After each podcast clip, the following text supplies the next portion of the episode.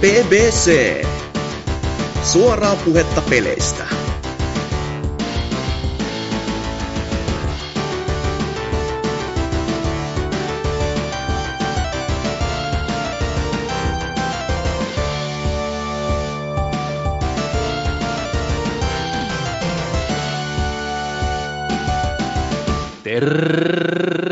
Tervetuloa BBCn jaksoon numero 261.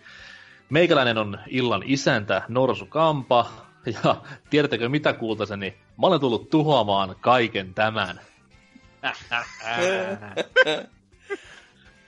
Meitsin kanssa täällä näin eSports-skeneä tuhoamassa on tällä kertaa Hatsuki alaviva Exe. Kyllä, destroy, destroy. Sekä myös niin kuin, skenen ytimessä ja tapahtumien ytimessä viime viikolla ollut Tootsi, vanha Oulun keisari. Moro moro. Ja tästä aiheesta, jos ei vitsit menneet ihan niin kuin jakeluun, lisää ensi osiossa. Mutta kuten tapana on, niin homma aloitetaan tämmöisellä kuulumisosiolla, jossa yleensä aiheena on mitä vakavampia juttuja, kuten vaikka viime viikon tai edeltäneen viikon pelailut. Tällä kertaa homman aloittaa Häzyki. Mitä jäpä on duunannut näin niin kuin kylminä kevätpäivinä? No, olen totta kai pysytellyt sisätiloissa ja mahdollisimman vähän ulkona, koska hyi helvetti, joku luonto ja happi ja tämmöiset. Ei jos kysyä, miten se eroaa niin lämpimästä kesäpäivästä sulle, mutta ehkä, ehkä tämmöiset niin surulliset asiat jätetään vähän vähemmälle tänään. Pimentöverhot on paras hankita elämässä, mitä voi itselleen tehdä. Jäte, jätesäkkiä. Tämä, tämä oli muuten vinkki. Tämä oli vinkki Tootsille, joka siis muuttaa omilleen vihdoin viimein, niin jätesäkkiä ikkunaan, niin säästää semmoset 20 Ikeaan.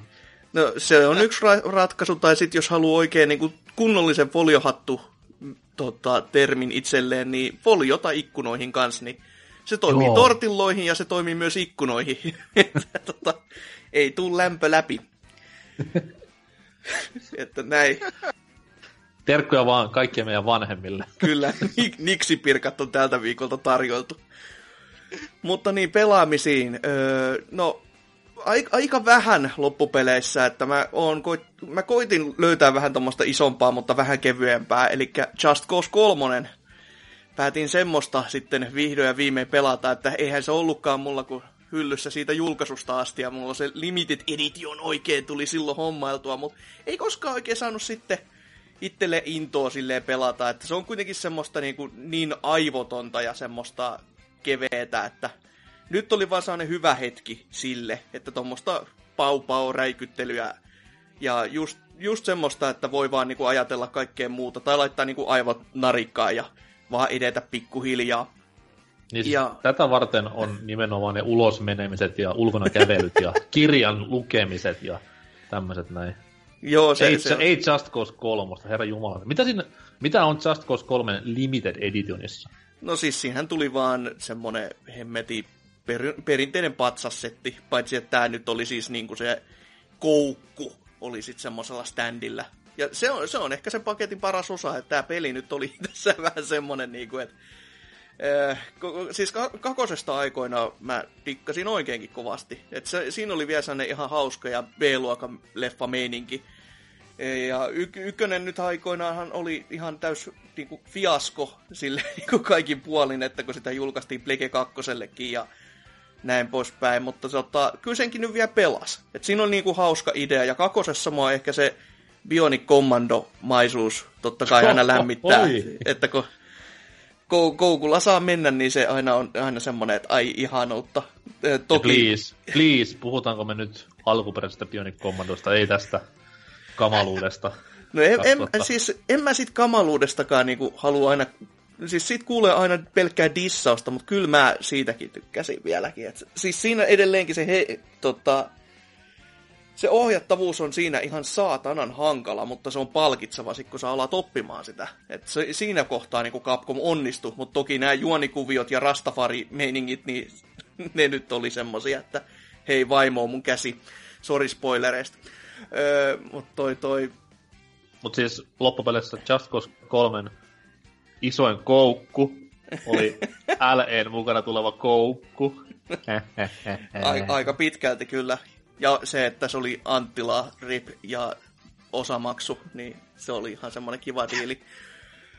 Mutta tota, niin, itse peli. Nyt kun sitä pääsi pelaamaan, niin kyllä, kyllä mä oon ihan niin kuin positiivisin mielin siinä, että mä en pelannut sitä aikaisemmin. että tota, nyt kun mä sitä Prolla aloin pelaamaan, ja olin silleen, että no tähän toimii ihan kivasti. Silleen vähän nyki silloin tällöin, joka on vähän ehkä huono juttu. Mut, ja sitten kun mä olin sitä jonkin tovin pelannut ja kävin, lähdin käymään tuolla Lohjalla taas. Ja siellä kun mulla on normaali plege, jäin, jätin sinne sitten, kun itse hommasin tänne oma, omalle kämpille niitä Pro-mallin, niin ajattelin, että no vittu, tää on vanha peli, ei tässä nyt pitää pitäisi ero olla. Hyi helvetti. En, en, siis nyt jos jo koskaan on niinku semmoinen peli löytynyt, jossa se ero näkyy, koska ei, ei, se ei toimi yksinkertaisesti normaalilla plegellä. Siis uh-huh. se niinku, se on 10 fps ihan koko ajan. Ja se on niinku ihan semmoinen, että ei, ei mun niinku oikeasti edes voinut uskoa, että miten huonosti se toimii. Mut kai se on tasainen 10 fps. ei, ei valitettavasti, kyllä se, Oh, kyllä se, se on ihan paska, senkin alle, että... Mutta se, se, on ihan niinku uskomaton katto, kun ei siinä niinku ole mitään semmoista, mikä niinku oikeuttaisi sen huonon teknisen suoriutumisen. Että toki onhan se niinku, on aakeita ja laakeita ja on väriä ja lääniä, mitä seikkailla, mutta niinku, come on! Jos se on tommosena, ju- tai siis jos se päivitysten jälkeen on tollasessa kuosis, niin mitä se oli julkaisussa? Et, en, en mä tohdi edes niinku ajattelemaan. Mutta niin, mitä tuohon niinku itse siihen muuten peliin se toimimisen lisäksi, niin no, kuten sanottua, se on saasta aivotonta ö, pisteestä A pisteeseen B, räiskyti räiskyti pum pum pum meininkiä, ja ö, jo ainahan näissä on ollut se, että no, mikään story näissä ei kauheasti mitään palkintoja tukke, tai kehuja saamaan, mutta kyllä tämä niinku kolmonen veti sieltä, mistä aitaan niinku entistä entistä matalempi. Et nyt ei voi edes puhua mistään niinku oven listasta enää, että mihin olisi itse voinut niinku jonkun varpaansa lyödä, vaan tämä oli ihan semmoinen, niinku, että no täällä on tämmöinen diktaattori ja nyt sä niinku kuset sen juon sen bisnekset ja nyt, nyt, nyt se kuoli. Tadaa, lopputeksti. Et se... Niin siis open world-peli, missä tarina on vähätetty sivuun ja keskitytty sekoiluun. Et tähän tämä open world-meno on menossa pikkuhiljaa.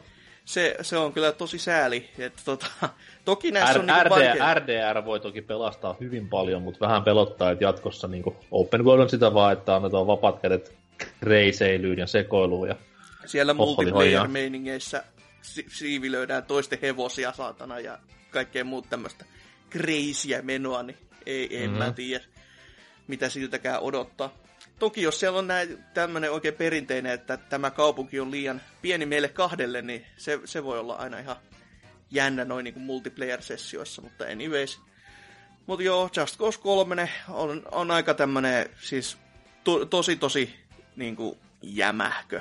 Ei, ei siinä ole niin kuin oikeasti mitään niin kuin syytä, miksi sitä pitäisi pelata. Va, ja siihen lisäksi vielä se tekninen puoli, joka ei, ei yksinkertaisesti toimi, ainakaan niin kuin normaalilla plekellä ja prollakin silleen, että ei, ei se nyt mitään kehuja saa, mutta silloin se toimii. Että sitä mm-hmm. kehtaa niin kuin pelata.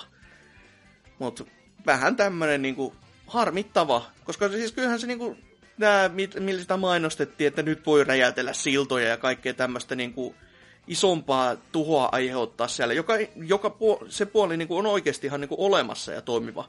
Mutta just silleen, että meillä on nyt tämä y, pari, pari uutta trikkiä ja sitten se jää siihen se koko niin kuin innovointi, että siinä ei ole niin kuin mitään muuta. Niin se on vähän sääli. Mut... No ei harmita yhtään, että en ole pelannut, koska mä sitä kakkosta pelasin joskus, kun porukka kehui sitä ihan suu kuolassa ja ja siis mä en sano mitään vasta irti, että se nyt oli semmoinen niinku rellestely, missä mm. hauskuus kehti sen puoli tuntia ja that's it. Ja kolmosesta kohtaan odotukset oli about samat ja en sitten näköjään ollut väärässä. No tä- tässä on jo just se, että on vaan niinku liikaa sitä samaa. Se ei ole niinku koittanut kehittyä mihinkään oikein isompaan suuntaan, että Toki ihan hyvä, ettei siitä ihan kuitenkaan mitään Saints Row kolmosen tasosta flippausta tullut, että mentäisiin niinku ihan niinku täysin perselylinjalla, mutta ei tämmöinen, niinku, että pysytään samoilla jos asemissa vaan Saints. Row 3, niin siinä jos Risket tekisi hyvän pelin, sehän ei ole sallittua, kun puhutaan tästä sarjasta kumminkin. Vittu, Saints Row 3, hyi. Äh. On se nyt parempi. No, no, no, no, no, on se parempi joku Just Cause 3, että si, siitä suhtaisi, mutta Saints Row 2, niin masterclass. Mutta joo, jotain niin kuin muutakin, niin tämä hyvin, hyvinkin jännä twisti tähän väliin, toi Disney Collection, mikä Legelle ja muillekin alustoille tuli, missä oli näitä Disneyn ja Capcomin kultaajan tapauksia suoraan Nesiltä. Ei siis Capcomin kulta-aika on aina. niin no, aivan unohdin ihan täysin. Terveisin niin. fanipoika since 87. Mutta tota, se tuli tässä lunastettua Plegelle, ja siitä nyt vähän sitten testailin ja pelailin muutamia pelejä, että ensimmäinen tiku ja taku totta kai, niin se, sen nyt totta, se nyt meni läpi ilman kelailuja. Toki viimeinen suora, viimeinen suora ennen loppuvastusta on kyllä semmonen, että ei vittu soikoo. Ky- ky- kyllä meni ihan niin kuin viimeisille konttareille, koska ihan järjetöntä paskaa, että niin kuin yksi pieni käytävä, jossa tulee kolme neljää vihollista ja just semmotti, että no ei tässä mitään laatikoitakaan, että ota, ota osumaa sit vaan saatana ja koita pärjäillä. Mut kyllä, kyllä se siitä nyt vielä meni, koska sitä on niin monta kertaa tahkonut läpi, että väkisinkin sitten. Mut toi, toi. Ja tämän lisäksi sitten, toki siellä olisi muuta, muutakin vielä, mitä pitäisi niinku testata, että just tähän esimerkiksi kakkososaa mä en ole ikinä pelannut en edes emulaattorilla ikinä. Ja se siis oli hyvin pitkään kesti niin kuin aikuisielläkin tajuta silleen just, että tai tuli sellainen valaistuminen, että mitä helvetti, tästä on kakkososakin. Et ajattelin vaan, että aina, aina mennyt sellainen täysin ohi, että ei, ei ole ajatellutkaan, ja sitten oli vaan, että jaha. Mutta siitä on joskus jonkun speedrunin nähnyt, ja kyllä se ei nyt ihan kivalta näyttää, että sitä pitäisi ehdottomasti kyllä ottaa kokeiluun, mutta sitten se on toinen peli, mitä olin pitkästi siinä tota, aikaisemminkin Nesillä pelannut, ja siitä oli niinku sellaiset lämpimät ja ihan kivat muistot, niin oli Tailspin, eli vanha kunnon pilipalipilotit. Ja sitä kun tässä nyt... Pilipalipilotit. Kyllä, suomalaiset duppauksen kuningaskuntaan, niin tota, sitä tässä kun vähän testailin ja pelailin, niin voi, voi luoja, mi- miten voikaan niin kuin lapsuuden muistot murentaa silleen, koska ei mulla ole kyllä hetkenkään hauskaa sen pelin kanssa. Koska voi vittu soikoon, että voi olla niinku... Siis ei se niinku vaikeekaan ole, se on vaan vittumainen peli. Ja just se niin, niin muistipeli kuin ikinä voi peli olla. Että niin niinku, jos sä blindina haluat sitä nauttia, niin kyllä sä niinku itsellesi sellaiset virheet teet, että huh huijakkaa. Et... Mä nyt en allekirjoita tätä yhtään. Mun mielestä se on, toimii ihan yhtä lailla kuin muksunakin ja näin niin kuin aikuisella siitä saa jopa enemmän irti, koska sen pelin sprite artwork on niin kuin jotain kohtalaisen jumalaista. No kyllähän se nyt on ihan jees, ja totta kai niin kuin musiikitkin on semmoista, niin kuin, mistä mm-hmm. mä nautin ihan täysin. Mutta siis se muistipelimäisyys, se on se, on se mikä mua ärsyttää, koska se on, se on niin kuin just semmoinen, että sä, sä vedät pykälän edemmäs, sit sun, siis sä muistelet ihan täsmälleen, että miten sä niin kuin suoriudut äsken, ja sit sun pitää tehdä ihan samalla tavalla, kunnes sä pääset taas vähän pidemmälle, teet virheen, ja sit sä kertaat se sama paska uusiksi. Ja tässä niinku, kyllähän se niinku, siis kun itselle on enemmänkin se, että siinä olisi jotain se, että sä voit niinku blindinakin nauttia siitä enemmän.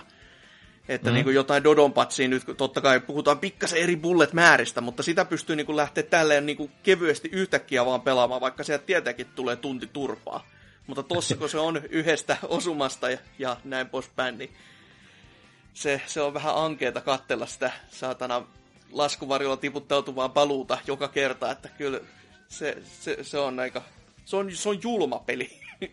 en, ole, en, ole koskaan, en ole koskaan ennen kuullut samassa lauseessa Teespin ja Dodonpatsi. niin, sehän se...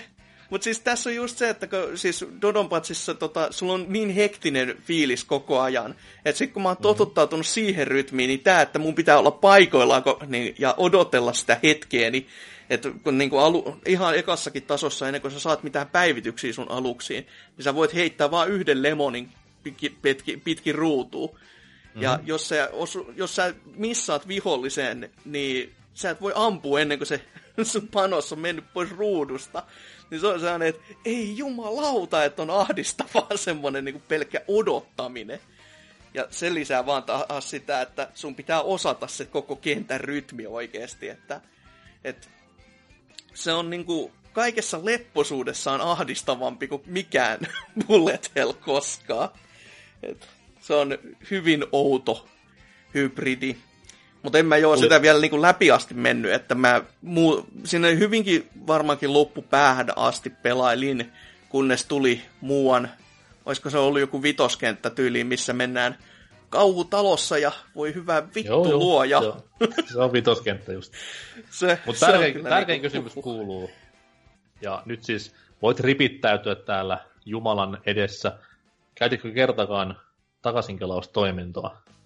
No en mä Tailspinni vielä niinku pel- pelannut läpi, niin kyllä mä jouduin siinä vetelemään ihan niinku... Hohoja. No niin, mutta sä et ollut armeija käynytkään, niin se on ihan selkeä Mutta kuten sanottu, mä en ole sitä läpi. Et totta kai siis tossa niinku Tiku ja Takun kanssa mä en käyttänyt kelausta, koska se on ihan niinku simppeli. Tossa mulla mä oli hyvin pitkään tarkoitus, että mä en käytä. Mutta sitten alkoi tulessa hetkiä, niin kun alkoi noin konttarit käymään vähin ja aloin miettimään, että no mä nyt haluaisin kuitenkin nähdä tämän loppuun asti. Mutta siinä kävi se, että kelauskaan ei auttanut, kun mut loppu hermot aikaisemmin. Ihan vaan niin yksinkertaisesti, että okei, olkoon, mä menen, mä menen vaikka nukkumaan ihan sama haista pelin paskaa. Mä olen, mä olen vähän sitä mieltä, että kelaustoiminto, varsinkin tämmöisiä retrokokoelmia, pitäisi olla vähän niin kuin pakollinen, koska se on kuitenkin meille nostalgikoille, jotka näitä pelejä on pelannut aikaisemmin, niin okei, se on vähän turha toiminto, mutta sitten taas se on hyvä toiminto tälle nykypäivän pelisukupolvelle, mikä ei niin paljon ehkä haasteesta perusta, vaan nimenomaan siitä pelikokemuksesta, niin semmoinen kiva lisä, että pystyy kuitenkin nauttimaan siitä pelistä, eikä se vaikeus turhauta ja samalla luo semmoista illuusiota, että peli onkin paska. Se on. Ja to- toki se vaikeuskin on vähän kyseenalainen, koska just kuten sanottu, muistipeli. Että tota... Niin, niin, mutta siis puhutaan nyt niinku... No esimerkiksi Rare Replayssä oli kiva, että ollut, no, olisi Joo. ollut kiva, jos olisi ollut siinä Mega Man Collectionissakin. Terkkuja vaan Andrexille. mutta siis toi... mutta tota, ei, toivottavasti Capcom laittaa tähän tulevaan Mega Man Collectionin sitten tämän toiminnon myöskin. Vois luulla, kun ne nyt on kerran tämän, tähän jo ajanut, niin en mä näkisi mitään syytä, ettei miksei Ei, siis seuraavi mäkin, sitten. Mäkin heitä hullua herjaa sitä, että se on sivarella ja tämmöistä mutta siis se on hyvä toiminto olla olemassa kaiken puolen. Ei sitä ole pakko mitenkään käyttää. Mm, se, se on ihan juuri totta, että mutta kuten, kuten sanottu, just se esimerkiksi se vitoskenttä, niin kyllä siinä niinku tarpeeksi kauan, kun sä vetelet sitä edestakas liikettä, että sä saat kattokruunut tippumaan silleen, että ne ei tipu vaikka sun niskaas, niin koska siis, jos ei, Jonnet ei muista, mutta siis tässähän pelissä pystyy kääntämään sen aluksensa silleen, että sä vaihdat scrollauksen suuntaa takaisin vasemmalle päin, että kun koko ajan muuten edetään luonnollisesti oikealle, niin tässä on sellaisia kattokruunuja, jotka haluaa tiputtautua sun niskaas, ja ne tiputtautuu just semmoisella ihanalla kohdalla, että kun sä menet siihen tarpeeksi lähelle, mutta kun sä laitat scrollauksen väärinpäin ja sä meet niinku perse edellä siihen silleen triggeröimään vaan sen, että se tippuu alas, niin, se pääsee niinku kivasti ohitte. Mutta tota, se, se, on, se on hyvinkin turhauttavaa siinä kentässä ylipäätänsä, että siinä on, siinä on kyllä kaikki elementit kohdallaan, mikä saa niinku hermoraunioille ihmisen. Hui, mutta sitä pitäisi jossain kohtaa jatkaa, mutta kyllä se, kyllä se, pelotta, kyllä se ahdistava peli on siinä kaikessa hitaudessa siinä auttaa sellainen tietty juttu, minkä yleensä ihminen saa syntymässä, eli siis pelaamaan oppiminen.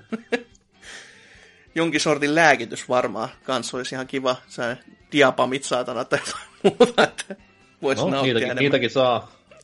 Mä en Salon katukauppaasta niin paljon tiedä, mutta ainakin Turussa on ihan hyvät markkinat, kun tietää mistä hakee. Asia kunnossa.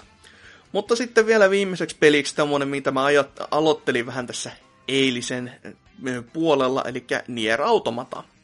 Uh. Ja se nyt on sentään tuorekin tapaus, ja sitä totta kai kun Platinumin peli, niin onhan se aina semmonen, että nyt, nyt lämmittää, mutta mä en tiedä mitä helvettiä mä oon viimeiset viisi tuntia siitä kyllä pelannut.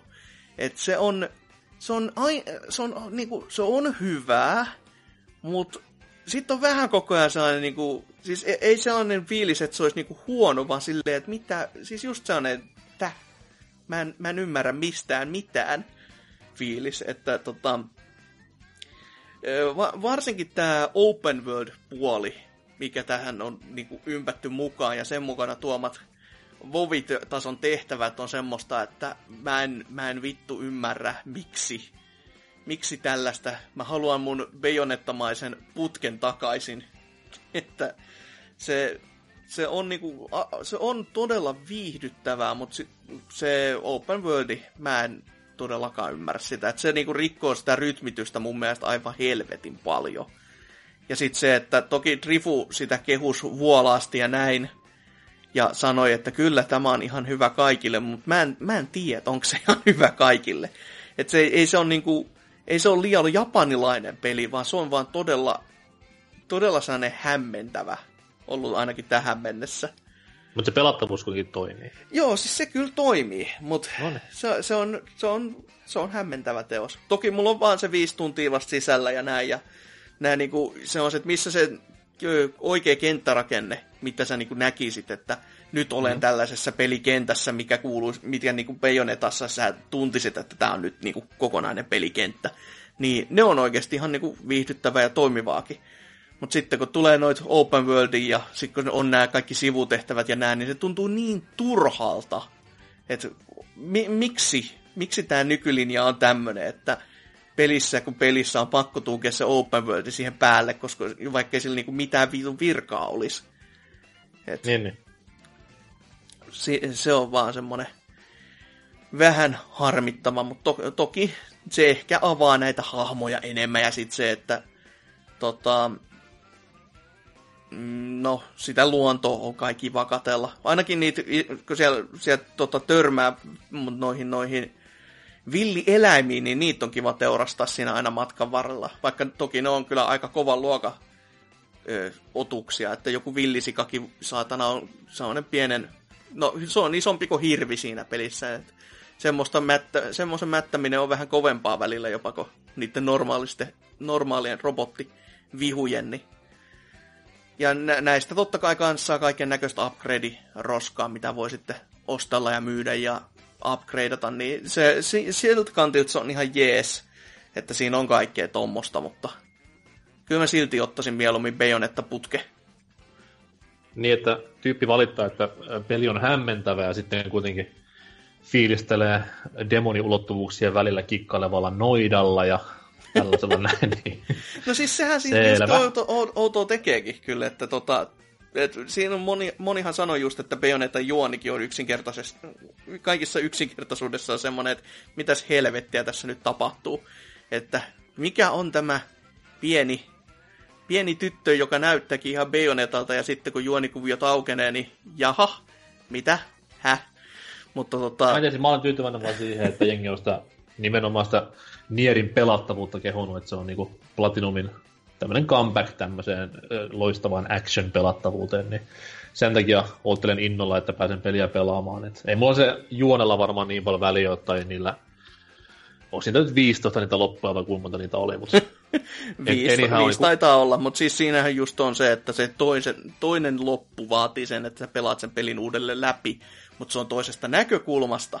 Mutta silti tota, tässä on nyt semmoinen, mä, mä odotin taas vähän kevyempää sellaista, että se olisi puhtaasti sitä actionia ja sitten se filosofia-aspekti olisi vähän semmoinen niin kuin, no, no semmoinen, mitä videopeleissä yleensä tuppaa näkemään. Että tässä oli vähän semmoinen, että odotin tuommoista mäkkäri juustoateriaa, mutta tämä meininki tuntuu sellaiset Hannulta ja Kertulta, että noita syöttää vaan ja min, minähän joudun syömään, jos mä haluan nauttia siitä pelistä. Et katso, että kumpa poksahtaa ensin, että peli loppuu vai iteltä niinku pää sen kanssa. Mutta tuolla niinku viiden tunnin jälkeen, niin ky- kyllähän sitä nyt pelaa, mutta ky- ky- kannattaa siihen varautua, ettei se mikään semmoinen niinku ihan e, niinku kevyin teos ole. Mutta siinä mun pelaamiset, että mitä, mitä varmaan sitten Tootsiin kuuluu. Niin Tootsi, äh, kerron ihmeessä. Joo, siis anteeksi, mä menen vähän tuossa kiinnosti niin vitosta, mutta siis öö, mä pelannut jotakin räiskintäpelejä. No, no niin, niin nyt, nyt alkoi kiinnostamaan paljon enemmän. ja öö, aloittaa ekana sellaisella vähän niinku räiskintäpelillä, iso oikeasti räiskintäpeli nimeltä Prey. ai, se, ai se alkuperäinen vai? Bräy. Bräy, joo, rukoilupeli. Öö. Ei, mutta siis ihan tästä uudesta Preystä puhun. Se PClle hankin julkaisupäivänä itse asiassa. Alright. Kovin paljon on vielä ehtinyt kuitenkaan pelata, koska öö, se on erittäin raskas peli pelata. Jaa, kanssikin. eli, eli siis se, että sä hommasit sen julkkaripäivänä, sä olit nopeammin kuin yksikään arvostelija. niin. Bedheads oli vaan terkkuja. Hyvä, hyvä on nykylinjaus kyllä. Jep. mm. Ei, mutta siis... Ö, ihan perusmekanikoltahan se on käytännössä vaan niin jonkinlainen sellainen semi-open world stealth-peli. Mm-hmm. Niinkö? Öö, joo, siinä on roolipelielementtejä, mutta ei ne ole mitään älyttömän tärkeitä sellaisia. Siis ei siinä ollut tyylin craftaamista ja tämmöistä ihan vitusti? On, on. Ihan vitusti Entä? craftaamista. Mutta onko, onko niinku semmoista ihan niinku oikeasti tarpeellista craftaamista, ettei se ole vaan semmoinen päälle liimattu paska? Öö, se on semmoinen, että sun on pakko craftata, jos sä aiot tehdä mitään. ah, okei. Okay. Okay. Niinkö? Öö, ainoa järkevä tapa hankkia luoteja on craftata niitä. Onko se, onko se niinku edes mielekästä? Siis on, on se ihan mielekästä silleen, mutta se peli pakottaa sut kävelemään pimeitä käytäviä pitkin. Jos kuuluu pelottavia ääniä, etsien resursseja ja sen jälkeen backtrackaa, että sä voit tehdä vähän itsellesi kamoja, jotta pääset pääjuonessa eteenpäin. Okei. Okay. Ja tämä on huono asia syystä, että... Tämä ei ole huono asia, sillä tämä on vaan sellainen, että mä vaan koen se erittäin raskaaksi, koska mua pelottaa ihan helvetisti. no, sit, no okei. Okay. sitten, sitten, sitten teet saman kuin mä tein eilen Iso, Isolationin kanssa. Eli pelaat vaan päiväisiä kavereiden kanssa, niin sit se on niin paha. Niin, pitäisi varmaan tehdä oikeasti vaan silleen, että ei mä pelannut sitä ilman valo, pitää olla valot päällä. Että... Mm-hmm. Seuraava ei... luutin etsimisreissulla, niin etsit valokytkimen kämpästä, että... Jep. Tai pyydät, pyydät koko perheeseen ympärille laulamaan sun kanssa samaan aikaan jotain hilpeitä lauluja. Niin. Mutta erityisesti mä nautin siitä pelistä kuitenkin siitä, että miltä se tuntuu. Siinä on ihan älyttömän hyvän tuntuinen liikkuminen. Siinä voi, öö, itse voi raketsumpata sellaisella, no ei siinä ole sinkoa vissi olemassa, mutta siinä on sellainen kyky, joka räjäyttää. Sillä pääsee johonkin 20 metrin korkeuteen ainakin.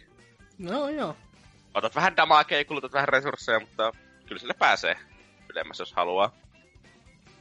Ja... Tulee, tulee ihan mieleen yksi semmonen vanha nettiräiskintäpeli, mistä varmaan kohta puhutaan lisää. Ehkä, ehkä. Uh. stay, stay tuned. Jep. Mutta ehkä se huonoin asia siinä pelissä on ne viholliset. Koska jos Aa, sitä peliä siis, yhtä... nämä, siis nämä pikselipugit. Aiko ne onkin oikeasti vihollisia? Joo, sorry, my bad. Tu- tussilla vedetyt viivat. Jep. Öö, no ihan vitun rumia. öö, aika älyttömän tylsiä. Aa. Ja niillä ei ole oikeastaan ikinä mitään tekoälyä. Mm-hmm. Öö, no ne ei edes teeskentele tylsä tekoälyä. Ne vaan tyyli seisoo ja ammuskelee tai sitten juokse sua kohti.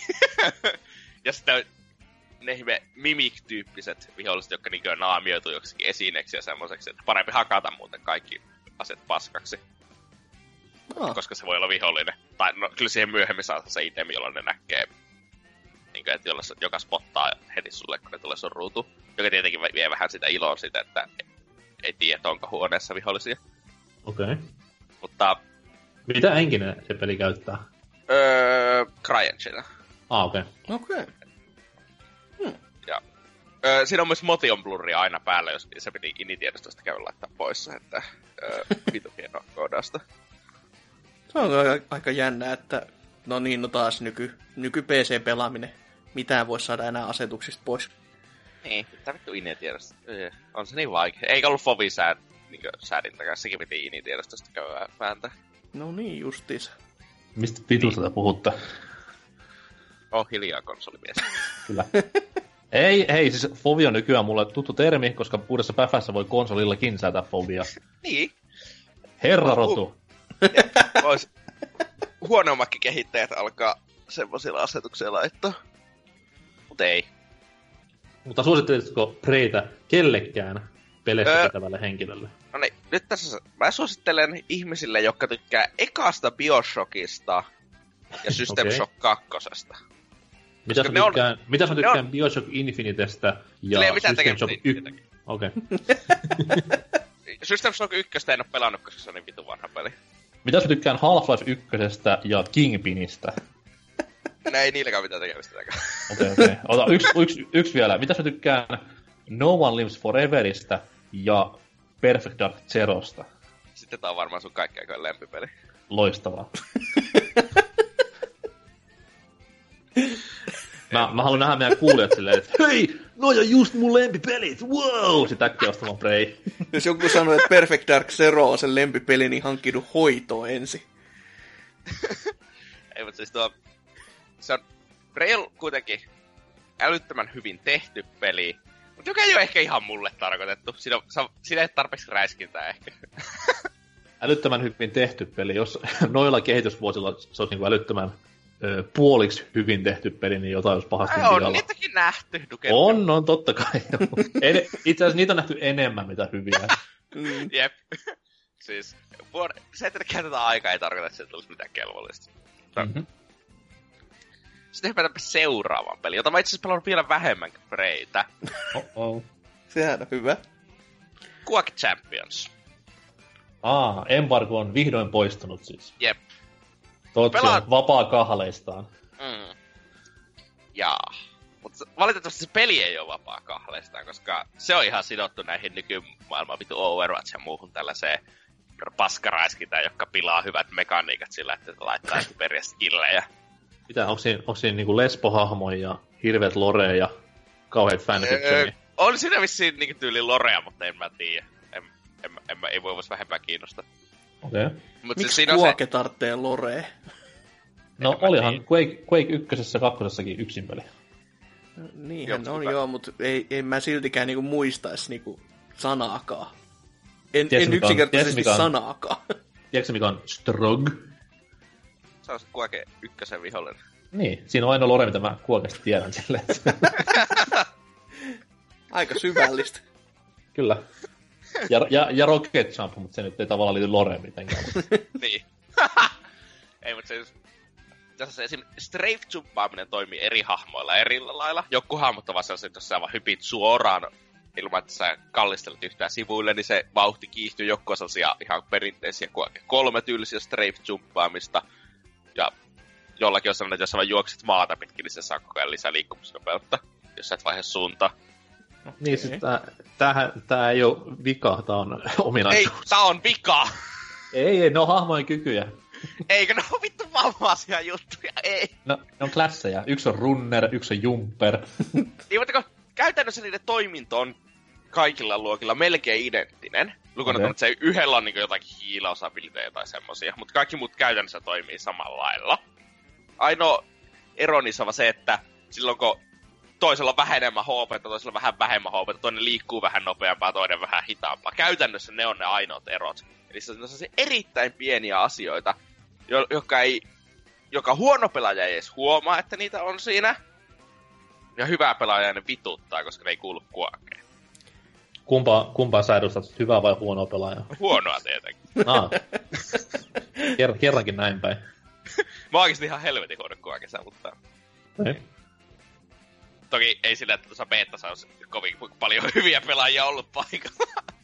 Eikö se ollut kuitenkin, se oli suljettu beta?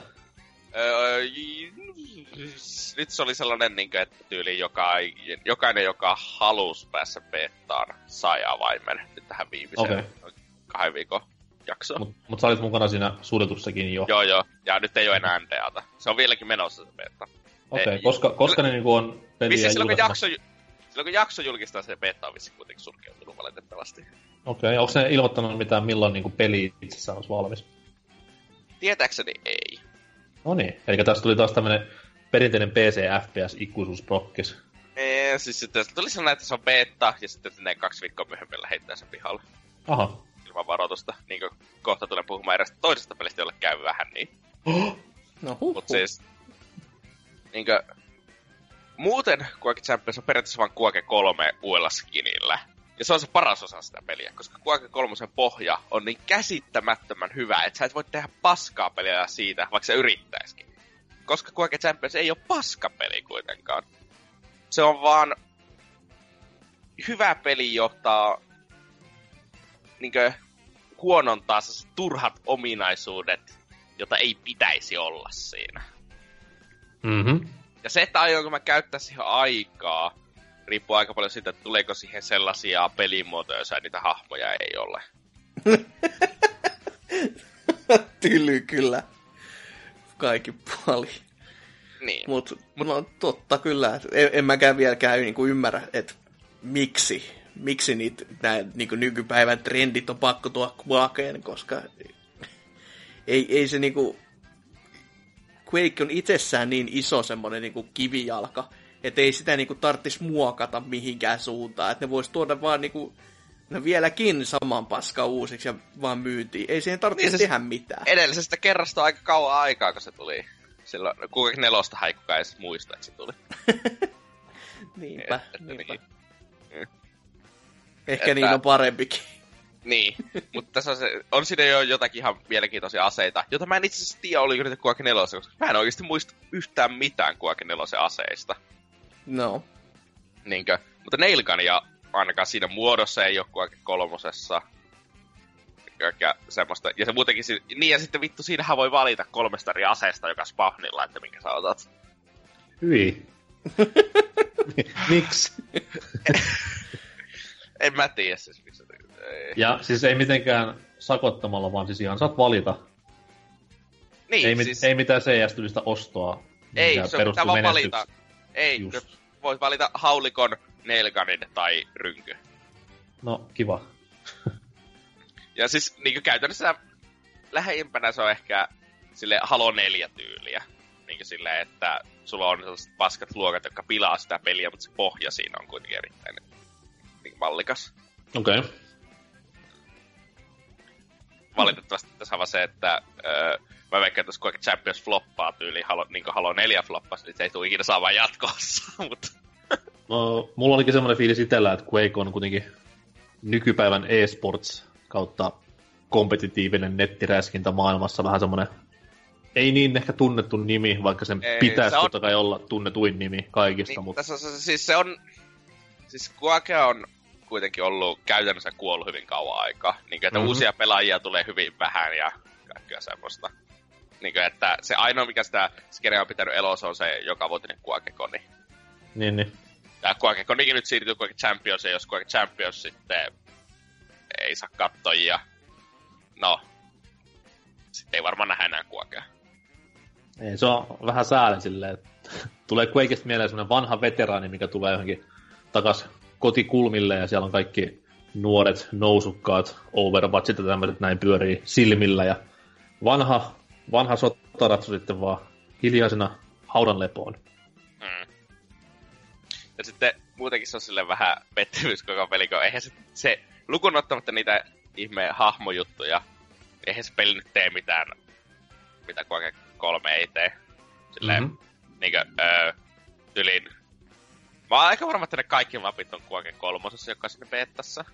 Niin jos ei ole, niin on ihan... Niin, eikö itse asiassa yksistä niistä mä en minusta ole pelannut Quake 3.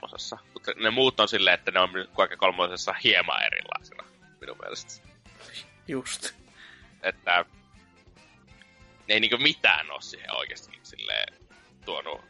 Siis, öö, ne ei edes, kyllä jossakin siinä USA Doomissa oli se, että monin pelissä, niin se peli ehkä ainoa sellainen hienompi juttu oli se, että joka ikisellä aseella on ne kaksi eri tulimuotoa, niin kuin Mhm. mm-hmm. Unreal tyylillä.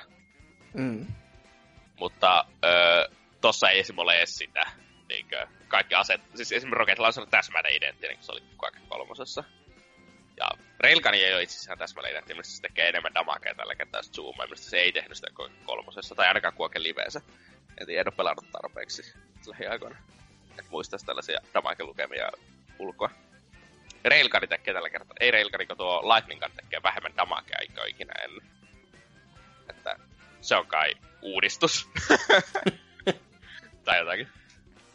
Mutta ei. Olen jotakin oikeasti sellaisia ihan älyttömän hyviäkin pelejä pelannut, jotka tuli nyt beettaan tällä hetkellä avoimessa beettassa Steamissa.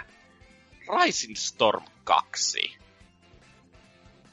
Ja, ja Whoopidoo. ei, se on oikeasti ihan älyttömän hyvä peli. Öö, Niin kuin mä sanoin viimeksi, niin mulla on Päfäri ykkösen hardcore-pelimuoto, niin en mä tarvitse mitään tommosia sillä one shot, one kill paskoja. ei, sillä ei ole mitään tekemistä oikeasti Päpä ykkösen hardcore pelivuoron kanssa. Ensinnäkin, koska se on ihan älyttömän paljon kömpelömpi peli ja hitaampi peli. Öö, hahmot liikkuu paljon hitaampaa, tähtää paljon hitaampaa, niiden tähtäimet heiluu enemmän. Sarjatulien hallinta on vaikeampaa. Sanoisitko jopa, että on realistisempi peli? Joo, sanoisin, että se on realistisempi peli. Uh, Mutta- Simula- simulaatiomaisempi ehkä jopa. Rising Storm 2 ei ole niin realistinen kuin Red Orchestra 2 tai Rising Storm 1. Syystä, että... Ne on tehnyt tietynlaisia balanssipäätöksiä, Okei. Okay. johtuen siitä, että ne ö, kaikki aset on tällä, ka, joka ikisellä hahmolla tällä kertaa käytännössä automaattiaseet. Ko, no tietenkin Storm 1 surmalla se oli kivä, niin semi-auto tai pulttilukko kiväärit vielä. Ja nyt kun niillä on automaattiaseet, niin muun muassa ei käy enää sitä, että joskus jos sua osuu mahaan, niin tulee se, että hei sä voit hiilata itseäsi, niin bandagea laittaa. Mutta silti sä kuolet ennen kuin sä ehdit tehdä se animaation loppuun saakka. Sellainen, niin tulee sellainen viiden sekunnin pidennetty kuolemisanimaatio, jonka aikana sä voit pelata silti vielä. Mutta sä, et, mut sä et kuitenkaan tiedä, että sä kuolet ennen kuin ehkä kolme sekunnin kohdalla. Niinkö? Okei. Okay. Ja, ja sitten myös Rise Storm 1 oli semmoista, että joskus kävi vaan silleen, että, sun ru- että sai paha osuma, niin ei pystynyt yrittämään pannakettaa, vaan sä pystyt vaan ruutu alkoi pimeänä ja sitten nosti juoksuhaudasta, pistettiin liipasemme pohjaan ja juostiin vihollisia kohden se viimeiset viisi sekuntia ehkä. Niinkin ei onnistu. Tossa taas on silleen, että joko suhu osuu ja sä pystyt pandakettaa itseäsi, tai sitten suhu osuu ja sun ei edes pidä paikata itseä, koska se meni seinän läpi. Tällä kertaa luulet menee ihan helvetin pitkälle seinien läpi, niin kuin tyyliin. Öö, no ei ehkä ihan CS 1.6 tyylillä, mutta ehkä niin kuin God 4 tyylillä, että seinien läpi pystyy oikeasti ampumaan kunnolla. Mm-hmm. Niin, ja, mutta tässä on se, että joko, jos sun osuu se, joko instana kuolet, öö, sulle tulee vähän punaista verta ruutuun ja sä jatkat ihan normaalisti, eli ei käytännössä tapahdu mitään. Tai sitten öö, sulle tulee se, että hei paikkaa itsesi. Ei tule ikinä sitä, niin kuin, että hei paikkaa itsesi, mutta sä kuolet silti. Tai eikä tule ikinä sitä, että sun ruutu alkaa tummennee ja sä pystyt pari sekuntia pelaamaan vielä ennen kuin se, sä kuolet. Vaan joko sä kuolet heti, tai sitten sä et kuole. Okei, okay. ja nämä on semmosia asioita, mitä ne taas... Onko ne päättänyt, että jää ihan valmiisen peliä, vai onko ne vaan niinku beta-testailuja? Valmis peli tulee kymmenen päivän päästä. Okei. Okay. Syytä olisi olla sitten kiveen lyöty. niin, ehkä ne sitten jättänyt sinne. Niin, e- että nämä on ihan tarkoituksella tehty, eikä mikään sellaisia ominaisuuksia, jotka ei ole vielä valmiina. Mm-hmm. Joo, siis tolleen niinku kuunneltuna, niin ö, siis paperilla toi ensimmäisen setit saatto kuulostaa paremmalta. Siis silleen, koska ne kuulostaa semmoiset, että enpä ole ennemmin nähnyt. Mutta sitten kun ajattelee just pelin kantilta, kannalta, niin kyllä tämä jälkimmäinen ehkä on niinku, sit kuitenkin kivempi niinku pelatessa. En mä nyt tiedä, ei se... Öö, Rise of Storm ja Red Orchestra, ei ne ole ikinä ollut sellaisia niin pelejä, jotka öö, tekee ihan älyttömästi mekaniikot ihan vasta, koska se olisi hauskempia pelata silleen. Ko- Joo. oli se niin y- Rise of Storm 1 ihan älyttömän paljon sellaisia matseja, joissa tuota, öö, joidenkin pelaajien piti vaan käytännössä juossa luoti seiniin pahki.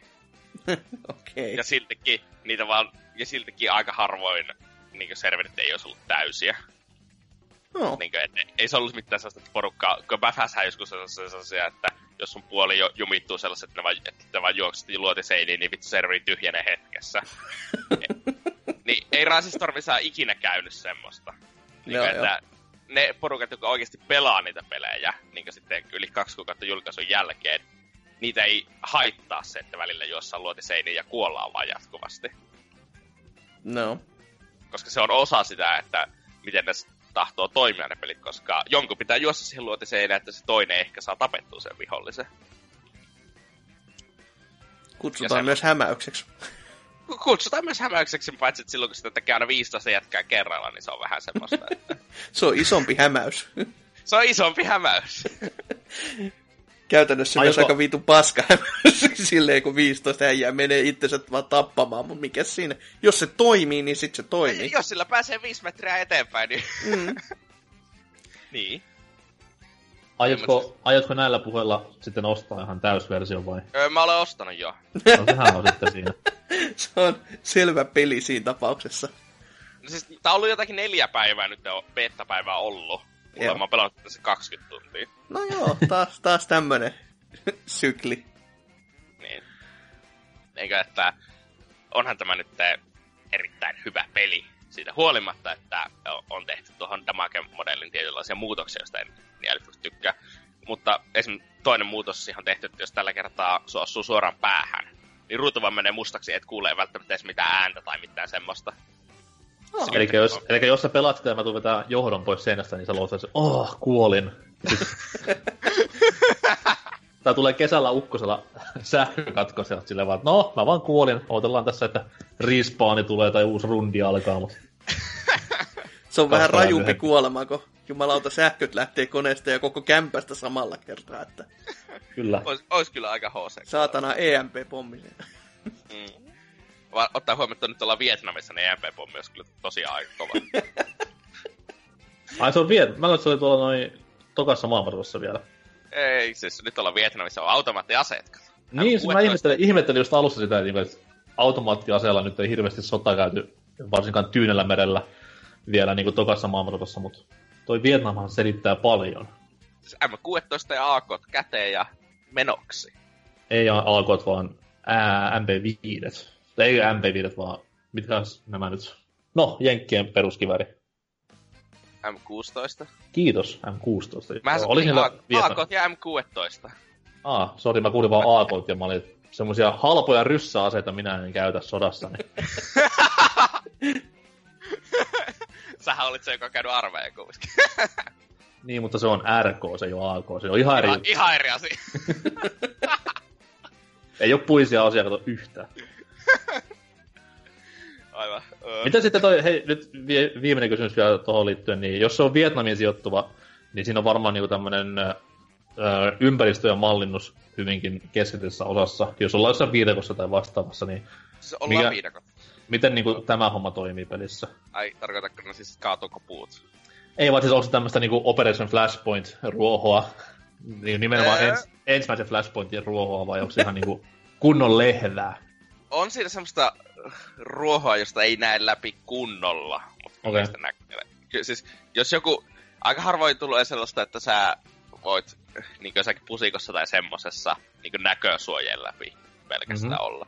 Niin kuin, öö, kun siinä yleensä se tahtoo olla vähän semmoista, että jos on tiheää metikköä, niin kuitenkin kannattaa pysyä puiden takana.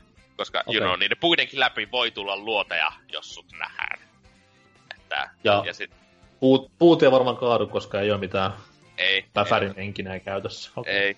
Siis Se, se on Strippiren versio Unrealista, joka pyörii ihan helvetin huonosti. Mutta toki sitten taas, että miksi, miksi puut kaatuisi, jos jos pelkkää niinku tuommoista luotiase räiskintää, ei mitään räjähteitä Hei, on siinä vastaavia. ihan perus RPG 7 noilla vietnamilaisilla Ah, okei. Okay. Miten, miten niillä on ollut varaa semmoiseen, koska muistaakseni oikeassa sodassa nyt ei hirveästi ollut sinkoa no, sai, vastakkain var, käytössä. sai varmaan kiinalaiset. Vitun kiinalaiset pilaamassa tätäkin. Ei, mutta siis ei, ei, se on yksi 32 pelaajan saa muistaakseni RPGn käyttö. Niin, ettei tuu mitään sinkohippaa ei, ei tuu siinä. Ja siinä on kunnon backblast siinä RPGssä. Jos sä ammut se sisätiloissa, niin koko, kaikki kaverit, jotka on siinä samassa sisätilossa kuolee. Okei. Ihan niinku Suomen armeijassakin. Aika, aika nerokas, kyllä. Joo, ole, on käynyt kerran silleen, että juostin talon sisäisesti kaveri pättä sinnoonkaan kätteen ja Se, oh no, oh no, pff. Jaha. Sit vaan ruudun Niin. pimeni taas kaiket. Oli, oli varmaan niinku tervetullut seuraavalle rundille myös. Ei, ei siinä ole, tai on siinä rundeja, mutta siis ei, siinä on ihan normaalit vaan niinku 20 sekunnin respawnajat. Tai Jenkeillä okay. on joku 12 sekunnin tai semmoista. Totta kai, totta kai Jenkellä on nopeammat. Eikö jenkit, jenkit hyökkää? Vietnam ah, okei. Okay. Mä aloitan silloin taas D. Trump ollut peukaloinen välissä ja sanonut, että Jenkelle paremmat oltavat tähänkin peliin. Ei, mutta siis ne... Niin, mutta pitäisi ehkä puhua vähän niistä puolieroista, mutta siis Jenkit on käytännössä sama kuin oli tuossa Rising Storm 1. Öö, Okei. Okay. Ja kaikki on, kaikki on pelannut Rising Storm 1. No vittu, pitäisi olla ihan helvetin hyvä peli. Okei, okay, sori, siis, sori. Öö, mutta siis niillä on paremmat aseet, tai no, paremmat ja paremmat. Mä sanoisin, että niillä on paremmat aseet. Öö, ja niillä on jo enemmän ilmatukea ja semmoista käytössä. Mm-hmm. Ja sitten ni- niillä on niinku helikoptereita ja semmoisia saatavilla. Mut, ja ne vois buffnata omiin squad leadereihin. Se on kuuden squadi, ja kaikki muut paitsi se squad leader vois buffnata siihen squad leaderiin. Squad leader, jos kuolee, niin ei vois buffnata omaan ruumiisensa valitettavasti. aika, aika niinku Prey 1 kamaa. ei, mutta siis, ja, niinkö, taas kun sitten vietnamilaiset, niin ei vois pahnata squad leadereihinsä. Neillä on vähän heikommat kamat, mutta ne puolustaa suurimmassa mapeissa. Ja sitten niillä on, niiden, niillä on se spawnaussysteemi sellainen, että ne voi kaivaa tunnelin maahan, josta ne tulee sitten niin joku ihme hiidet. Että... niin. Ja se tunneli on siitä hyvä, että sitten kun se on kaivettu, se squad leader voi tehdä mitä haluaa. Eikä sen ole pakko nyt kämppiä sinne jossakin 50 metrin päässä vihollisista, vaan se voi itse myös juossa sinne vihollisista taistelulinjaan. Mm-hmm. Että se aiheuttaa vähän se omituisen balanssin, jossa tietyissä mapeissa niin on tuo amerikkalaista aika isolla edulla, koska avoin mappi, helikopterit taivaalla, öö, niillä M16 on tosi hyvä pitkälle matkalle aseena, kun se on niin tarkka, helppo hallita. Öö, ja sitten VS Vietnamilaisilla tyyli kaivaa tunneleita johonkin vittu. Kaiva itses maahan niinku strutsikonsana ja sulje pääs sinne ja toivo parasta. Mikä, mikä sotataktiikkojen kuninkuusluokka oikein. Mm. Ja sitten taas joissakin vähän tässä tiheämmissä mapeissa sitten onko siinä se, että no AK tappaa aina käytännössä yhdestä luodista niin johonkin 50 metriä saakka, toisin kuin M16, joka joskus vaatii kaksi luotia, koska pienempi patruuna. Niin se jossakin sitten sellaisella etäisyydellä, missä se AK pystyy ampumaan nopeasti ilman, että se rekyyli haittaa, ja on vaan vitun paljon parempi ase. Eli jos sä kämpit jossakin pusikossa vietnamilaisilla ja amerikkalaiset juoksee siitä, niin siitä tulee, öö, miksi sitä sanotaan, öö, mössöä. ruumiita. Joo, ruumiita tulee hieman. Kyllä. Tai sitten, niin, tai sitten öö, esim. vietnamilaisten kevyt konekivääri on paljon helpommin liikuteltavissa ja semmoista. Amerikkalaisilla M60, joka on ihan vitu ase. Mm-hmm. Koska, you know, raskas, isot luodit ja semmoista. Niin, mutta kun miehekäs, niin pitää arvostaa. Raskas. Niin. Se on hauiksesta kiinni, se raskas. No, ei, ei, valitettavasti ei pysty treenaamaan sitä oman pelihahmonsa hauiksesta, että juoksisi nopeampaa tai semmoista. Vaan no, on jumissa siinä, että mitä ne pelin kehittäjät on balansoinut sen. Ja se on, että juoksee ihan vitu hitaasti, ja joka ikinen tarkka ampuja 150 metrin säteellä pystyy ampumaan sut, koska sä liikut niin hitaasti. Selvä. Tai sitten, tai sitten pidät Pipodia ja oot paikalla, jolloin joka ikinen jätkä 200 metrin säteellä niin pystyy osumaan suhun, koska you know, sulla, sä pidät hirveän mekkala ja kypärä esillä. Sä nyt kohde. teet tästä pelistä niinku ihan liian mielenkiintoisen meikäläiselle, että nyt niinku rauha. Joo, kyllä se, kyllä se kannattaa. Semmosta. Varsinkin, se, niin, niin, se ei varmaan pyöri mun peliläppärillä. Ei, ei välttämättä. Kaksi vuotta vanhalla peliläppärillä siis. ei, mutta siis tuo... niinkö, mekaanisesti se ainoa oikea uusi ominaisuus on ne helikopterit. Eikä itse asiassa joo, on kaksi ominaisuutta. Ja se, että asioiden luodit menee seinien läpi täysin eri lailla kuin edellisessä sarjan peleissä. Mm-hmm. Niinkö, äh, Storm 1 jo joidenkin puuesineen läpi pystyy ampumaan. Tässä pystyy ampumaan niin vähän kaiken läpi. Sille, ja puuesineiden läpi pystyy ampumaan sille luotettavasti, kun se oli silleen tuossa Brainstorm 1. Joidenkin puuesineiden läpi pystyy ampumaan ja toista ei. Niinkö, Ah, klassinen videopelilogiikka. Mutta tossa pystyy silleen, että jos se näyttää ohuelta, sä pystyt varmaan ampumaan sitä läpi. Se ei välttämättä tapa yhdestä sen luodosta, mutta pistät pari siitä, niin kyllä se sitten kaatuu sillä toisella puolella. Niin, niin. Niin. Mutta ei voi suositella erittäin suuresti tätä peliä. 20 euroa Steamista.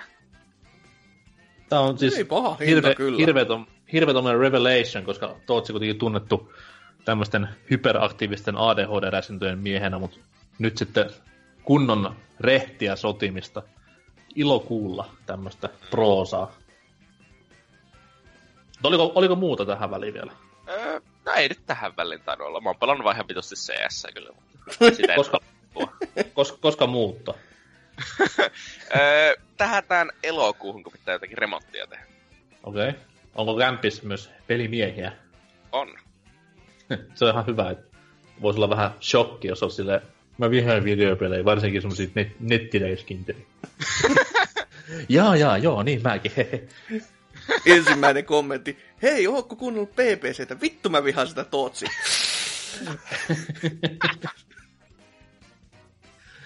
Kyllä. Mutta noi omia kuulumisia myös, niin tota, pelaan nyt on tässä aika paljoltikin, öö, mutta jätetään tuommoiset niinku väsyneemmät tittelit nyt piiloon vielä vähäksi aikaa. Voidaan vaikka aloittaa läpikäynti öö, vähän tootsimaiseen tapaan pelitalolta, joka on tehnyt haloja muun muassa vuosien aikana. Quake Championsin muun muassa myös rakenteli. Tämmöinen kuin Saber Interactive teki tämmöisen hienon koripallopelin kuin NBA Playgrounds. Mitä Tota noi, Se on aika, aikamoinen siirtymä. niin, niin, kyllä. Mä en muista mitä muuta ne oli tehnyt. Ne sen vitun Battle Los Angeles ne teki joskus, mikä oli ihan hirveä, mutta Joo. sitten nä, näiden niinku mainittu lisäksi mulla ei ole mitään käynyt, mitä ne on siinä välissä. Siis ne teki se Halo Onlinen, joka... Joo, joo, peruutettu. sen Master Chief Collectionin ne teki sit Onlinen ja eikö ne tehnyt ton Anniversaryn ykkösestä myös? Öö, osa siitä monin pelin, josta teki. Ja... Siis ne jätkät siellähän on, se pääsuunnittelihan on se sama, joka teki Halo 2 esimerkiksi. Okei. Okay. Mutta kuitenkin niin ukot nyt teki tämmöisen NBA Jam-systeemin 2000-luvulle. Hasuki tuossa noin pari viikkoa sitten jo hieman pelistä puhui, ei siis itse pelistä, vaan no pelistä tavallaan, niin, Pelin menusta ja siitä, kuinka mä en päässyt pelaamaan. niin het, hetkistäsi pelin kanssa. Mutta tota, mä ihan sen ostin tuohon Blackberry 4 ja äh, olen silleen aika semi-tyytyväinen. En mä nyt siis, ei, se ei lähellekään pääse sitä huumaa lähelle, mikä mulla oli, mutta ihan pätevä tekele se on. Ja ukot on kuitenkin luvannut sitä tuossa päivitellä pitkin kesää ja vuotta, niin odotellaan, jos vaikka tuosta parantuisi vielä. Että kyllä siinä on paljon niinku parannettavaakin. Mutta siis ihan toimiva 2-2 korispeli vanhojen hyvien aikojen tapaan. Mitä siinä on tuommoista niinku merkittävää, niin öö, se, että se perustuu pitkältikin RNG-meininkeihin tavallaan, koska sä unlokkaat siinä pelaajia, joita siis on ihan läjäpäin NBAn historian lehdiltä ja nykypelaajistosta, niin sä unlokkaat niitä semmoisilla niinku arvontapaketeilla. Sä et Tai- niinku halua Cortex sanoa niitä millään perkeleellä. en, en, en, en, en, en. pois, pois kaikki FIFA-paska minusta. Mutta siis tota, noin, siinä unlokataan niitä pelaajia sitten ihan tämmöisillä, onko niitä viisi vai kuusi siellä yhdessä setissä, ja sieltä sitten tulee joko puhasta kultaa tai likasinta paskaa. Mutta likasin paskaa ja puhtaamman kullan ero ei kuitenkaan semmoinen, että hyvä pelaaja pärjää likasella paskallakin huonoa pelaajaa, jolla on pelkkää kultaa joukkueessaan, niin silleen se balanssi on siinä tosi hyvä. Mutta sitten tämmöiset niinku pikkulapsukset, mitä siinä pelissä on, että siinä on niinku tosi kömpelösti kaikkia online-moodeja vielä. Offlineissa se on niinku jumalasta kamaa, mutta onlineissa se on vähän vielä petrattavaa, mutta ne on luvanneet sinne lisätä pelimuotoja ja tämmöisiä leaderboardeja ja ties mitä. Siinä esimerkiksi ole ollenkaan 2 vs 2 monin, niin online monin peliä, mikä on vähän semmoinen, miksi? Että se on kuitenkin se kovin, kovin NBA Jamin juttu, se neljästään pelaaminen, mutta nyt sitten ei onnistu muuta kuin samalta konsolilta. Mutta odotellaan, että parantuisi tuossa noin. Että kyllä ihan, ihan silleen tyytyväinen olen 20 investointiin, ei siinä mitään. Hyvää, erittäin hyvää offline monin peliä. Ö, melko hyvää online monin peliä ja kivaa pelattavuutta, niin mikäpä siinä, mikäpä siinä. Eikä paha ole hintakattukaan, että parikymppiä siinäkin. Ei, ja mä veikkaan, että sit kun ne on saanut sitä peliä vähän niin kuin tolleen kehitettyä vielä enemmän, sanotaan vaikka niin kuin loppukesästä, niin se voi olla jopa halvempikin silloin jo. Et silloin se vasta niin kuin, nimi oli. NBA Playgrounds on sen pelin nimi. Okei. Ja jos haluaa, niin kuin, öö, Frendi osti sen Switchille ja oli erittäin tyytyväinen ostoksensa, koska siinä jos jossain se Switchin periaatteessa monin peliaspekti tulee hyvin oikeuksiinsa, että roudaat vaan konsolin Friendin luo laite pöydälle ja pelaamaan, niin toimii Tai kuulemma erittäin pätevästi. Niin, tai sinne koriskentälle joo, että siellä Turussa varsinkin afganit ja irakilaiset hakkaudut siinä ensin ja ryöstää sun Switchin, niin mikä siinä. Mutta Switchillä toki Nintendomaisen tapaan niin online monipelejä ei ole vielä ollenkaan, että se on ihan, ihan kiva. Ehkä joskus. Voi, voi nipa. Se on sinänsä hauska silleen, että niinku, niin Nintendomaista, vaikka ei tavallaan liity mitenkään Nintendo muuten kuin alustalla. Et, ehkä tää on niinku Saberin vittuilla vaan silleen, että Nintendon konsoli ei tehdä siinä online monin peli ollenkaan vielä. Mutta siis joo, toimii kuulemma sillä niinku erittäin pätevästi. Öö, sitten kun Switchit päästiin puhumaan, niin tota, sain Switchin itselleni. Ja nimenomaan sain, koska en sitä itse maksanut penniikään. Se oli ihana romanttinen lahja elämäni auringolta ja peliiltojeni pilaajalta. Tota noin, mut nyt, nyt on sitten niinku Switch-taloudessa. Öö, ihan kiva vehje se on. Ei sillä pelejä ole paskaakaan itellä vielä, mutta odotellaan sinne kesään, että se Splatoon 2, milloin alun perin se Switch piti hommatakin, niin ilmestyy.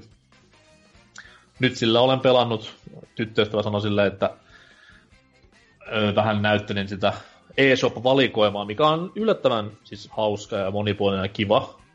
Ja erityiskiitos etenkin Neo Geo-peleille, niin näyttelin sitä sitten vähän silleen ja sanoin, että haluatko, että otetaan täältä joku peli, vai haetaanko Mario Kartia suoraan, mutta hän halusi sieltä jonkun pelin ja sitten totta kai joku kyynaama olen, niin kysyi vaan, että haluaisi tämmöisen hienon sprite-grafiikoilla höystyn kaksi pelattavan pelin, mikä on tosi kiva ja tommonen niinku, no varsinkin kaverin kanssa ihan pohjimmiltaan loistava peli, niin joo, ja Metal Slug 3 sitten lataukseen, ja no, yksin, yksin on saanut pelata pitkälti, ja Sad panda kyllä, koska on kuitenkin hieno peli. on hieno peli, ja siis mä annoin hänelle ne kriteerit, ja hän sanoi kyllä, niin mun mielestä se, niinku, se on sitten siinä, turha valittaa. Niin ja, Ja tota kuitenkin no- siinä tota, ikuisesti saa elämiä, niin en mä nyt niin näe, että mikä se ongelma siinä olisi. Et välillä sattuu kuolemaan, mutta se on vähän se pelihenki. Ei se niinku Niin. pitäisi vielä haitata ketään. Ei, ja siis ei se nyt muakaan, siis mä en vaan muistanut, kuinka vitun vaikea se peli loppupeleissä on, että On. lähin, lähin, lähin kohtuu reteesti silleen kolmen kreditin kanssa liikkeellä, oli se vaan, että pff, että kyllä mä tuon Metal Slugia ja Kontria hakannut koko elämäni, että kyllä tääkin nyt menee näin niin kuin monen monen vuoden jälkeen. Mä muistan, oli muuten viillä vai Pleikkari kolmella joskus hommattuna, mutta anyways, niin kyllä se, kyllä se niin kuin kylmää kyytiä antaa pelaajalle Oh. aika saman tien. Et. Mut ihan näppärä, näppärä ensikosketus Switchiin ja tolleen. Joka on toisaalta vähän sellainen surullinen, että parikymmentä vuotta vanha Neo Geo Arcade-klassikko, niin no ostin Switchille tänne kolme ja puolesta euroa tähän. Mua siis vituttaa niin, niin paljon se, että miksi meitä Viun omistaja rankaistaan tällä niin Switchin pelivalikoimalla, että vittu me tuetaan teitä, ostetaan teidän konsoli, sille Mario Kart ja Zelda. Älkää vittu julkaisko näitä samoja pelejä teidän uuden konsolin julkaisuikkunassa toista kertaa. Come on. No, ei voi valittaa, mutta laito on kuitenkin tossa ja tollen noin, että jee jee. En ole silleen niinku hulluna siihen perehtynyt vielä, mutta tykkään sellaisista asioista kuin nopea käynnistys. Kyllä. On erittäin, nopea. erittäin mieluisa. Mä en tiedä, mä, mä en ole sitä kertakaan pistänyt vielä niinku on-off asentoon, mutta siis mulla on ollut se vaan sleep modissa. Mutta onko se paljon nopeampi sitten, jos ihan pistää pois päätä ja päälle? On se aika nopea. On se aika Okei. nopea jo, että en mäkään sitä ole kerran vai pari joutunut laittaa silleen, kun pää- toi nettipuoli päätti olla silleen, että en mä löydä sun VLAN, niin haista vittu. Niin sit mä, jaa, Mhm. no okei, mä restarttaan sitten. Että. Ja sitten heti sen jälkeen totta kai sit kyllä lähti toimimaan, mutta se VLAN, se VLAN tota, antennit voisi olla vähän ehkä paremmat siinä laitteessa. Että Mulla ei ole siinä mitään, siis mä käytän sitä puhelimen kautta. Ne on jo. niin mulla ei ole niinku siinä ollut mitään häikkää. Et... No silloin kun on puhelin ihan vieressä, niin ei se pahammin, mutta itsellä kun on tuossa vaan niinku käytävällä tällä hetkellä toi motukka ja siitä on kuitenkin vaan yhden oven verran matkaa tähän meikäläisen tiluksiin, niin on se vähän silleen, että no tähän asti ei toimi. Niin, niin siis Hasukihan asuu vankilassa, että siellä on käytävät ja yhdet ovet. No, ky- kyllähän toi nyt aika käy, tota, vankilalta näyttää, että kalterit vaan puuttuu ikkunoista, mutta... Kyllä. Mut joo, siis ihan kiva ostaa se tolleen noin, että katsellaan sitten pelejä, niin voisi puhua enemmänkin siitä. Mut joo, tota noin, sitten vielä eilen nauhoituspäivästä katsottuna, niin hommasin uusimman Fire Emblem-pelin ja... No. Taasko niitä tuli? Mä oikeesti kuulin niin aikaisemmin vasta tällä viikolla, että taas nyt tulee semmoinen. Joo, siis se on yllättävän nopea tahti nyt ollut silleen näin, kun, kun ajatellaan, että siinä oli kuitenkin, mitä siinä oli väliä tämän Wii-osan ja sitten Awakeningin välillä, niin kyllä sitä, se on, huomaa silleen, että nyt on rauta kuuma, niin Nintendo takoo sitä ihan oikeasti. Että sen verran kovaa sukseita nautti täällä lännessäkin tällä hetkellä, mutta ihan en, en valita. Sen verran rautaisia pelejä kuitenkin kyseessä. Tota noin, mitä tästä uudesta nyt sanois? Tää on siis, ei ole, ei ole uusi, vaan tää on remake ihan toisesta Fire Emblem-pelistä, joka on vähän semmonen sarjan musta lammas ollut tähän asti, että teki samantyyliset hommat, mitä Zelda 2 teki Zelda-sarjalle, että meni vähän eri suuntaan ja no, se suunta oli vaan kerta kokeilu ja sitten onkin menty ihan sillä normaalilla Fire Emblem paletilla. Se strategiapeli vai? Se on, se on siis ihan Fire Emblem-peli kyllä, mutta siinä niinku eteneminen on täysin erilaista mitä muissa Fire Emblem-peleissä. Et kun Fire Emblemissa normaalisti on silleen, että välianimaatio tai siis väli, mikä onkaan, väli visual novel, ja sitten sitä Fire Emblem pelattavuutta, eli siis Battleista battle. Niin, Battleista battle. Mutta tossa sitten taas on sitä, että sulla on avoin pelimaailma periaatteessa, sä pystyt liikkumaan niin kuin menemään omassa semi-vapaa-valintaisessa järjestyksessä eteenpäin pelin varsinaista juonta. Vähän lisätehtäviä siellä on täällä. Ja sitten siinä on myös tämmöisiä, niin kuin, mitkä varsinkin tähän peliin on muutettu ihan täysin, tämmöiset dungeonit.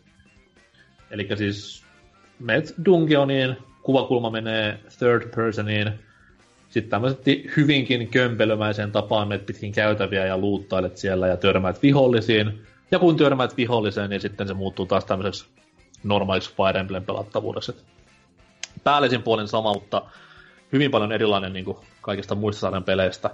Ja tämä ero silläkin tavalla myös, että kun tässä näissä uusimmissa peleissä on kaikki tämmöiset weapon trianglet ja tämmöiset näin vimotteen päälle, hirveästi eri hahmoluokkia näin eteenpäin, mutta tässä pelissä sitten taas homma on Back to 1991, eli hieman pelkistetympää touhua. Et ei ole läheskään niin paljon aseita, hahmoluokkia, eikä tätä, tätä, tätä asetriangelia. Siinä totta kai niin on jotain tiettyjä aspekteja olemassa vielä, että esimerkiksi lentävällä hahmolla ei kannata mennä suoraan jouskaria hahmon kimppuun ja näin eteenpäin, mutta hyvin paljon pelkistetympää tavaraa, mikä sinänsä on mun mielestä hyvä, koska se niinku, miten sen sanois, se se tuntuu Fire Emblemiltä, mutta se tuntuu silti ihan eri peliltä, voisi sanoa tälleen.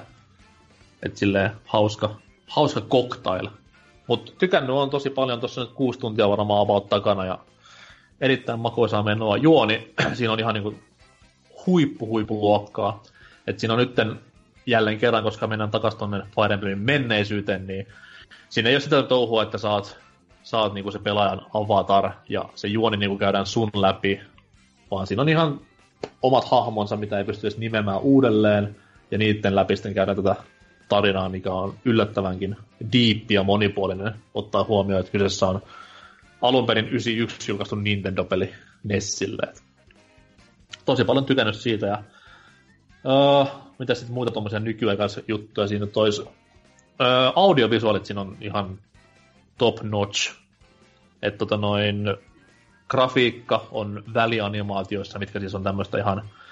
En nyt muista, kenen animetaiteilijan tekemiä ne on, mutta siis tosi hienoja. Ja sinänsä aika hassua, että se on niinku... Mä taisin eilen tästä puhua jossain, niin toi... Se on vähän niinku semmoista rakeista vanhaa animea, ne välianimaatiot. Mä en tiedä, mä en ole niin kartalla anime-kentältä, että tietäisi mikä on semmoista niin old school animea ja mikä on tahallaan tehty nykypäivän animea vanhaksi näyttävältä, mutta siis tässä tulee ihan mieleen semmoiset jotkut 80-luvun animeklipit, jotkut hopeanuolet ja akirat ja vastaavat, niin se on semmoinen hauska, hauska pieni detalji tässä näin. Ja sitten nimenomaan just tämmöiset niinku taisteluanimaatiot ja sitten nämä hahmojen piirros spriteit siellä alaruudulla, niin ne on ensiluokkaista jälkeä. Kuin myös musiikkia, yllättävää kyllä ääninäyttely on musta tosi kovaa. Et se oli vähän semmoinen iso pelko itsellä, että tämä tulee menemään niin vituiksi, koska nyt ensimmäistä kertaa pelissä on niinku kunnon ääninäyttelyä, että kaikki, kaikki vuorosanat lausutaan jonkun tahon sanomana. Mutta se on tosi hyvin onnistunut mun mielestä tähän asti, ja yllättävää kyllä mukana on myös täysiä Solid Snake-kopioita pari kappaletta, mikä oli vähän semmoinen hämävä, hmm. hämävä juttu, oli pakko mennä katsomaan netistä, että onko nyt David Hater vetämässä hommaa ihan vituiksi vai onko tämä vaan vahingossa tapahtunut, mutta niin, yllättävän hyvin toimii sekin puoli ja tolleen, että kyllä olen tyytyväinen tähän peliin, vaikka se olekaan ihan samalla tasolla, mitä vaikka Fates pelikaksikko tai Awakening oli, mutta nimenomaan just se, että se on kuitenkin niin old school Fire Emblem, että se tuntuu ihan niin kuin omalta peliltään, missä on vaan mukana niin kuin Fire Emblemin hyviä puolia, niin se on semmoinen tosi mielenkiintoinen siinä. Mutta ehkä, ehkä Fire Emblemistä puhutaan lisää tuonnemmassa tätä jaksoa. Menee tiedä, en spoilaa enempää, mutta mennään tästä näin musisoinnin myötä uutisosioon.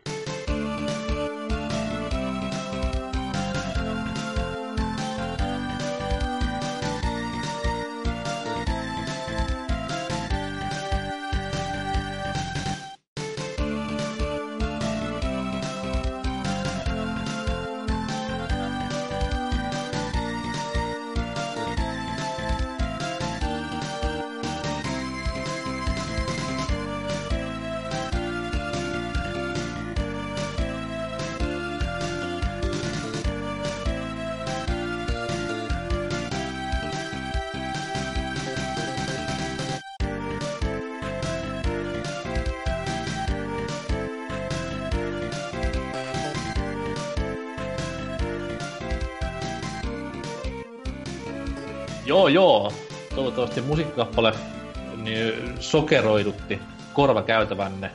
Tota noin, me ei te, tulla tekemään sellaista tässä osiossa, vaan puhutaan rautaisista faktoista. Fake news on historiaa, nyt on vaan BBCn uutisosio. Tootsi, aloita jollain räväkällä. Netflix työstää Witcher-televisiosarjaa. Yy, ää. On kyllä räväkkä. Yeah. Ei me tiedä tästä oikeasti vittu mitään muuta. ei. sehän, sehän on hyvä.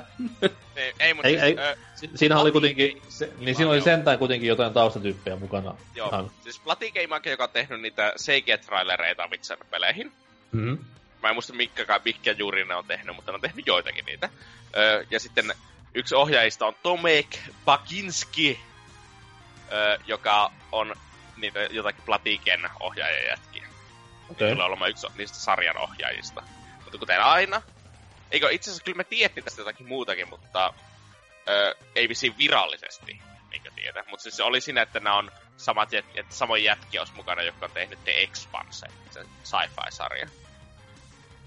En ole kuullutkaan, niin on pakko olla tosi Mä en hyvä. oo, mä en oo, niin, mä en oo ihan varma oikeastaan ikinä näytetty täällä. Mä oon kattonut muistaakseni puoli jaksoa, se oli ihan ok, mutta en ikinä kattonut sitä enempää. Kuin, kuin myös se, että jos sä oot ohjannut aikaisemmin vaan videopelin CGI-traikkoja, niin Mutta, oh, mutta tässä se ohjaajat televisiosarjoissa ei ole läheskään niin tärkeitä silleen. no joo, Niinkö Ne, Pointti. ne, itse showrunnerit, jos ne on paljon tärkeämmät. Niinkö, ja että se on vielä vähän nähtävissä, että tapahtuu. Ja sitten tietenkin sarja vielä useamman vuoden päästä vasta niinkö mennään vaiheeseen, jossa aletaan kuulla enemmän.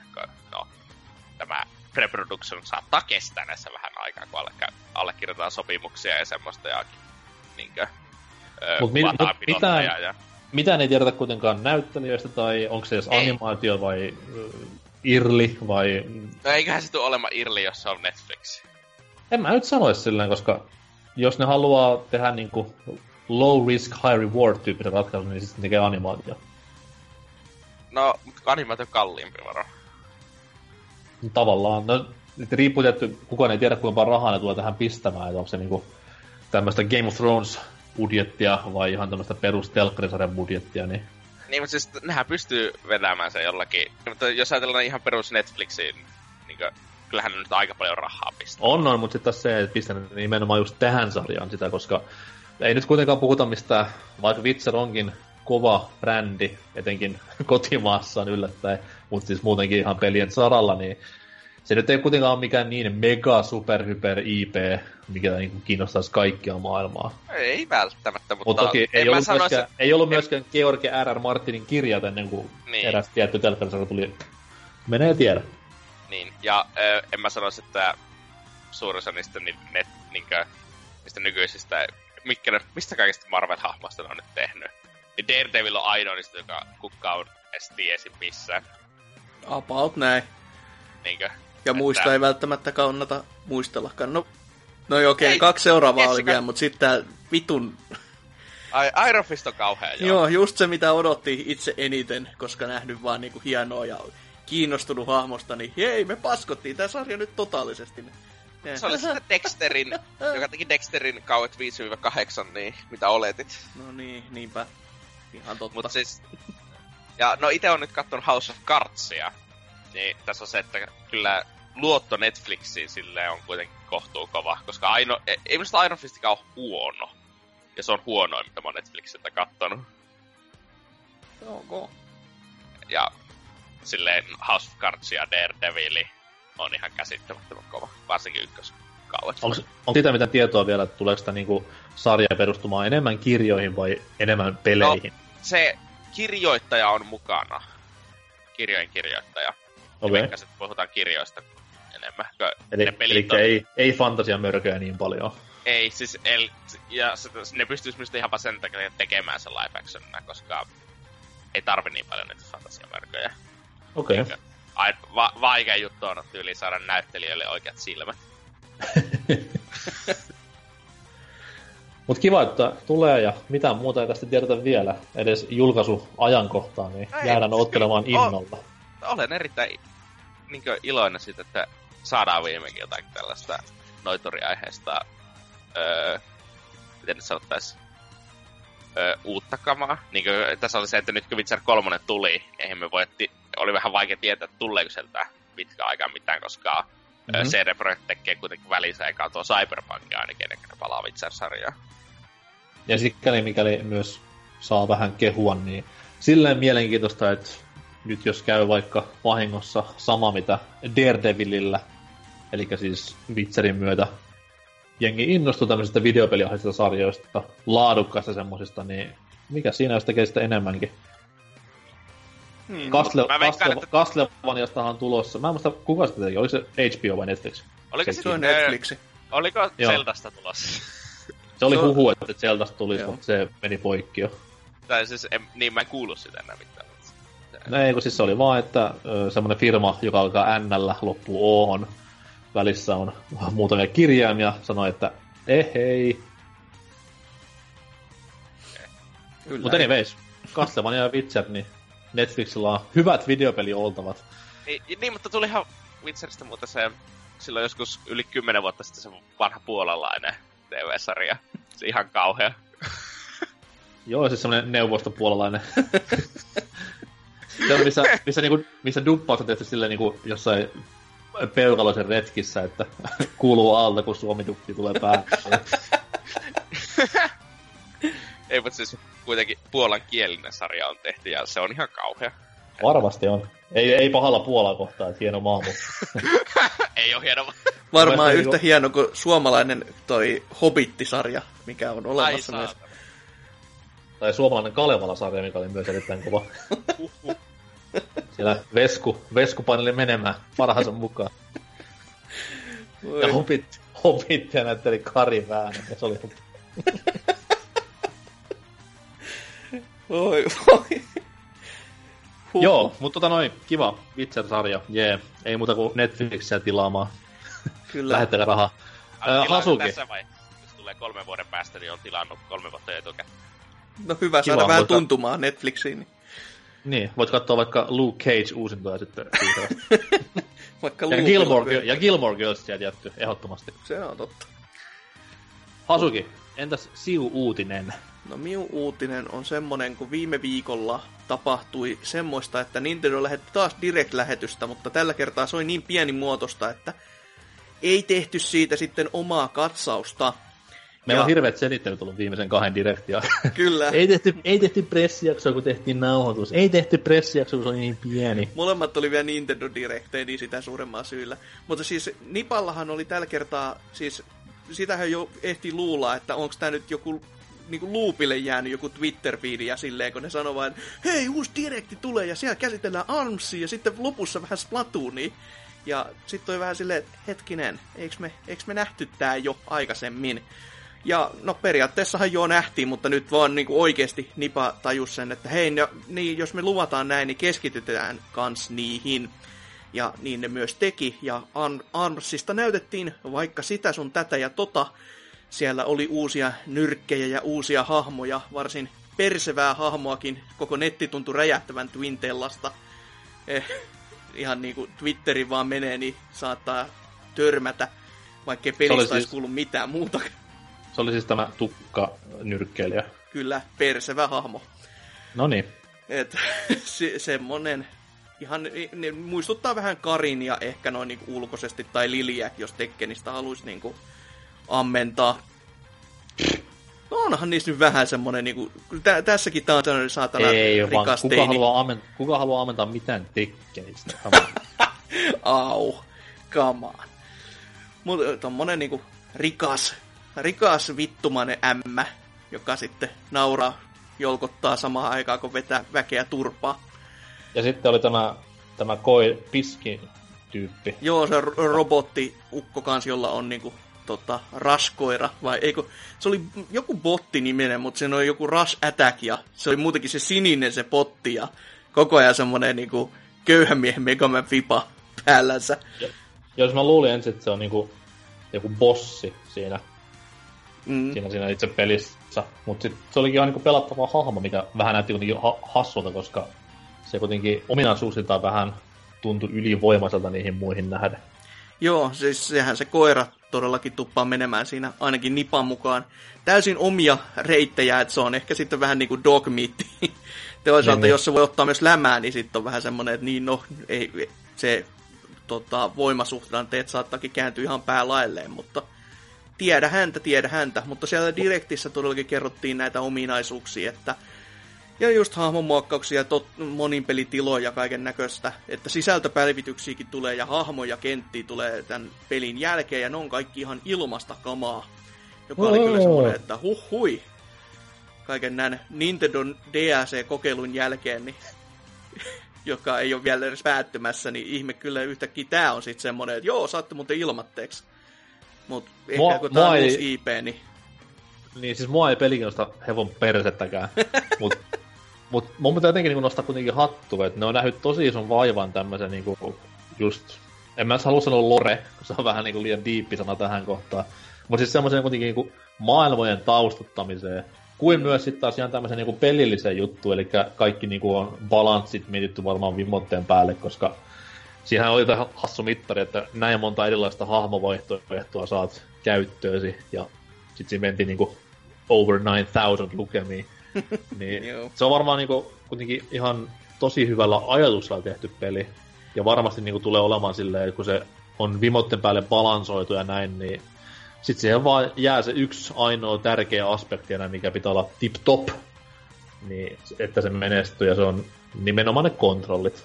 Kyllä, kyllä. Mutta luojan kiitos, sitäkin pääsee testaamaan tässä Oho! aikaisemmin, koska se järjestää tämmöisen vanhan kunnon betatestisessiot taas. Öö, ja no, Pohjois-Amerikan runkkarit pääsee päivän pidempään testaamaan ja kaiken lisäksi molemmissa sessioissa päivää aikaisemmin, joka on vähän sellainen, että on, vitun amerikkalaiset, mutta täällä Suomessa, kylmässä Pohjolassa päästään 27. ja 28. tätä kuuta ja 3-4. päivä tätä kuuta tätä pelaamaan. Ja sitä myötä myöskin sitten näkemään, että onko niistä kontrolleista mihinkään.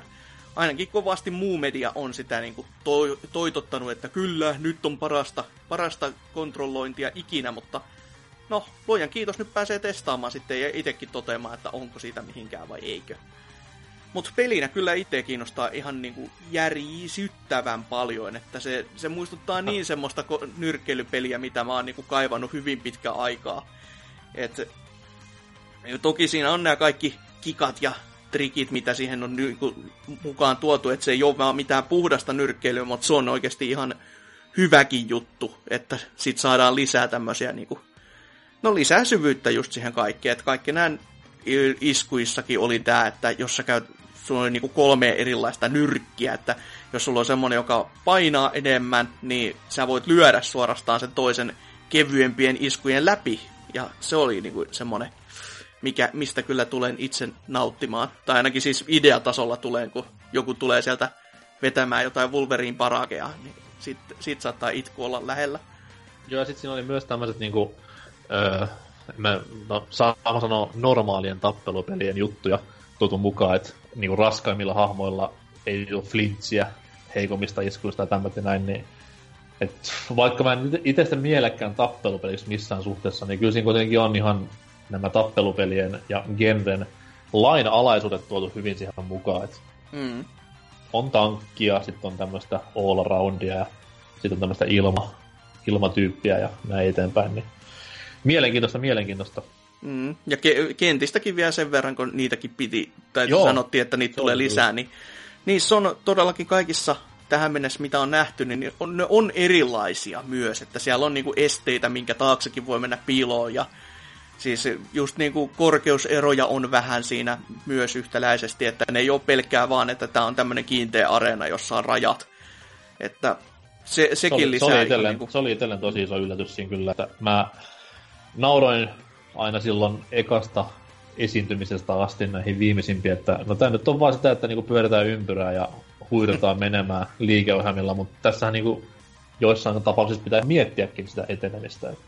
Mm, ja siinä taas korostuu se, että siis kuten siis tuossa, jos jotain vanhoja direktejäkin menee kuuntelemaan, tai siis meidän pressikästejä direkteistä, niin en mä muistaakseni siinä ihan ensimmäisessä ollut kauhean, niin kuin, kun tämä paljastettiin, ollut kauhean hypeissä, niin et se oli Ei, vaan siis sitä, mäkin, sitä, mäkin nauro, sitä mäkin mm. nauroin, että niinku, silloin kun tämä viime viikon keskiviikko torstai yönä tuli, niin jäbän ensimmäinen kommentti oli se, että olen hypeissäni Armsista ja olin että vittua, että miksi, ei kukaan ole tähän asti ollut, mutta mm. ihan loogisia selityksiä nuo on. Ky- kyllä, ainakin niin Nipa on selvästi pa- panostanut asiaan ja se on aina positiivista. Mutta kyllä siellä direktissä todellakin sitä muutakin näkyy, että se oli se Splatooni, ja siinähän mm-hmm. nyt oli vaan näihin, niin kuin, että yksin pelitila tekee taas paluun. Ja no, en mä nyt siitä muuta osaa oikein sanoa muuta kuin, että se juonen keskiössä näyttäisi olevan vähän Squid Sistersien paluuta, eli Marie siinä näkyy olevan esillä. Ja sitten kun mä aloin miettimään oikein, että onko tähän, liittyyköhän tähän nyt joku juttu ja juju, että miksi just Marie, niin näistähän viimeisen Splatfestin tota, kisailuista piti valita, että kumpaan se kovempi näistä siskoksista ja Maria hän sen vei. Että mm-hmm. olisiko tässä nyt, että kateus on vienyt pahuuden puolelle vai mitä vittua onkaan siellä sitten storylinein takana. Ei kuitenkaan on aivan, aivan, liian, aivan liian diippiä. niin tämmöisen vitun väreillä ammuskelu nettimonin peliin. On kyllä, mutta ihan kiva kuitenkin, että semmonen on olemassa, että on, ja siis mä toivon, että yksin peli on yhtä, vaikka se ei ollutkaan mikään niinku maailmoja mullistava asia, mutta se oli kuitenkin tosi hyvä lisä Splatoon ykköseen, ja nimenomaan semmoinen palkitseva lisä myös, koska sen pelaamalla sai sitten tähän monin peliin avattua semmoisia juttuja, mitä ei muuten saisi, niin mm. silleen ihan kiva. Mutta se iso juttu kuitenkin oli vasta Splatoon 2 matskun lopussa. Mä edes muista, että mitä siellä oli. Uudet ohjaimet. Aivan! ohjaimet ja konsolipundleja. Siis joo, ohjaimissa toki, no ei nyt niin kauheasti ole ihmeellisyyksiä, mutta värit on nätit, mutta se Pro-ohjain oli kyllä niin kuin, jumalauta, se oli nätin näköinen vekoti. Ja kyllä... Joo, siis mun piti, mun piti legittinä mennä kauppaan ostamaan viime viikon lopulla nyt uudelle Switchille niin Pro-ohjain, mutta nyt kun näin tämän, tämän niin kuin mainoksen ja directin, niin säästän sitten Pro-ohjaimen ostan sinne Splatoon 2 aikoihin. Niipa teki tässä niinku... että tuli hankittua tää Normi Pro, ja on vähän ruma. Tästä näkee vittu läpi. No sä voit vetää siihen itse jotkut räkäsplätterit päälle, niin eiköhän se sitten ole melkein kuin Splatooni ohjaaja. Ei, mutta helvetin hyvä ohjaaja ainakin onneksi. Joo, oh, varmasti kyllä, että ei siinä. Mutta joo, siis toisaalta sitä voisi ajatella, että tämä on Nipalta huono veto tähän hetkeen, että nyt ei kukaan osta ennen kuin se setti tulee, mutta toisaalta nyt ne voi rauhassa vetää henkeä vähän aikaa, että tehtaassakin kiinalaiset ei tapa itseään kaikki siellä, että saadaan niitä tuotteitakin pihalle. loppu jossakin? No en mä ainakaan Jen- pro. Jenke- Jenkeissä ei saa mistään tällä hetkellä. Niinku konsoli vai ohjaimet? No varmaan Konsoli. molemmat kyllä. Siis Jenkeissä, Jenkeissä konsoli ei saa niinku mistään. Öö, Briteissä aika loppu joka puolelta. Onneksi täältä saa joka ikisestä kaupasta hyllyltä. Niin siis ihan Suom- Pohjoismaat ja Suomi on kuitenkin aina Nintendo-hommissa paras paikka elää, koska aina on hyllyssä tavaraa. siis nehän nyt julkaisi, oli se eilen ju- nauhoituspäivästä, niin noin viime kuun myynnit, niin aika kovaa jälkeä oli taas. Ja sinänsä hauska, että jälki olisi melkein kovempaa, jos vaan olisi tavaraa mitä myydä. Mm. Mm. Et se oli Pohjois-Amerikan kaksi myydintä konsolia ö, huhtikuussa oli Switch, ihan niinku ylivoimaisen tyyliin. Kakkosen oli NES Classic Mini. Näin niinku. Tervetuloa vuoteen 2017 ja konsolibisnekseen. Mut Mikäs siinä? Laittaa vielä Kyllä. sen just siis NES Minin kanssa, kun sanoo heti sen, että näitä ei muuten ole enempää, että tota, tässä olisi tämän verran, niin ei niitä pal- paljon kaupan hyllylle ei siinä kohtaa jääkään. Kaikki lähtee, mikä hyllyyn iskeytyy.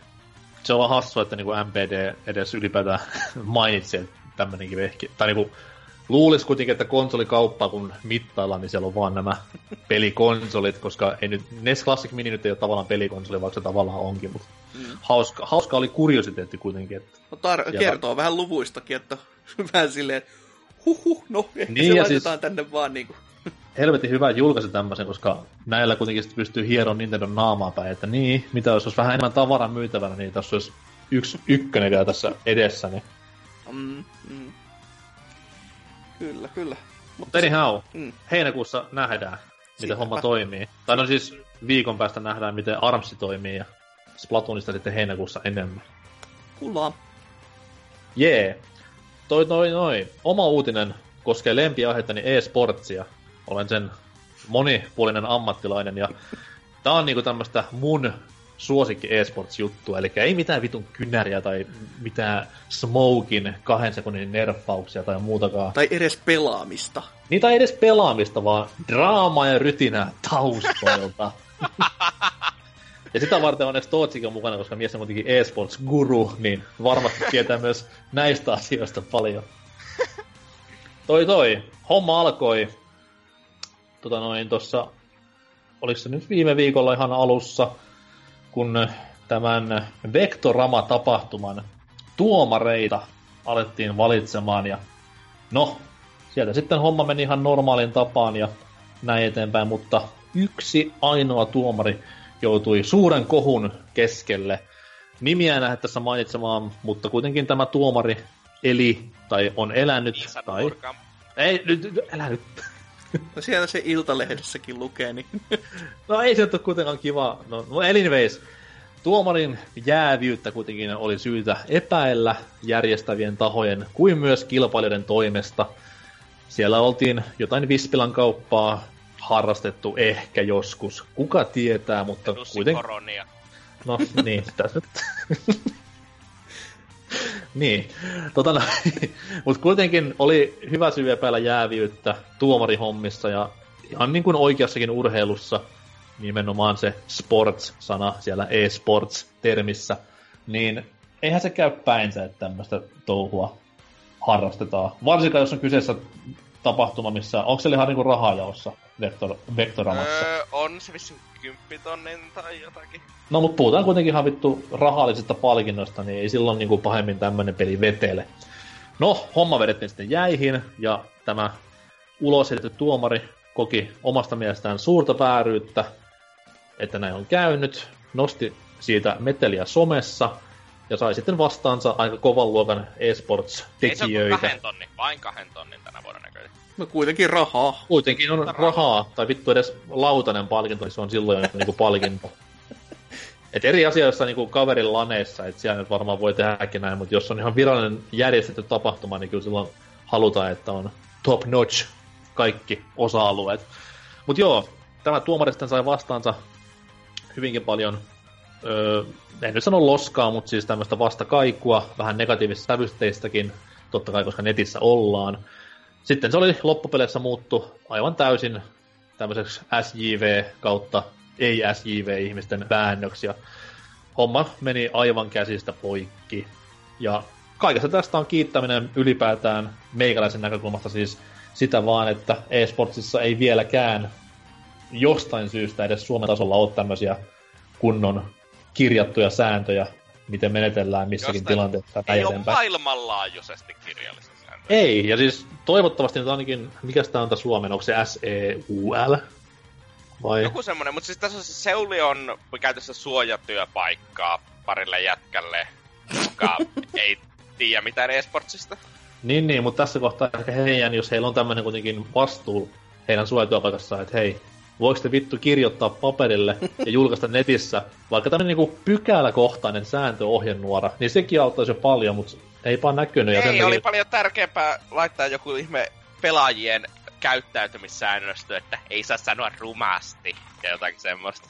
Niin, niin, koska mä, mä, en, niin kuin, mä en itse halua mitään puolia ottaa tässä tapauksessa, mutta mun näkökulma tähän koko keissiin on se, että nimenomaan niin kuin sanoin, jos on kyseessä tapahtuma, jossa jaetaan arvokasta palkintotavaraa ja halutaan olla vähänkään niin kuin ammattilainen tai ammattimainen tapahtuma, niin silloin just nimenomaan tuomari, joka voi päätöksellä jopa niin kuin heilauttaa voittajat suuntaan jos toiseen, niin ei tuomarilla saa olla mitään kytköksiä johonkin kilpailijaan tässä tapauksessa.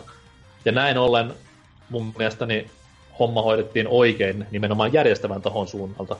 Sitten taas se paskamyrsky, mikä tuli siitä, että tämä poskittu tuomarihan syytti näitä pois potkijoita siitä, että ne on tämmöinen vitun kahviseurue ja pienet piirit taas puukottaa selkään, niin se nyt on sitä täysin ihan uhriutumista ja se voi mun puolestani suksia syvälle vittuun.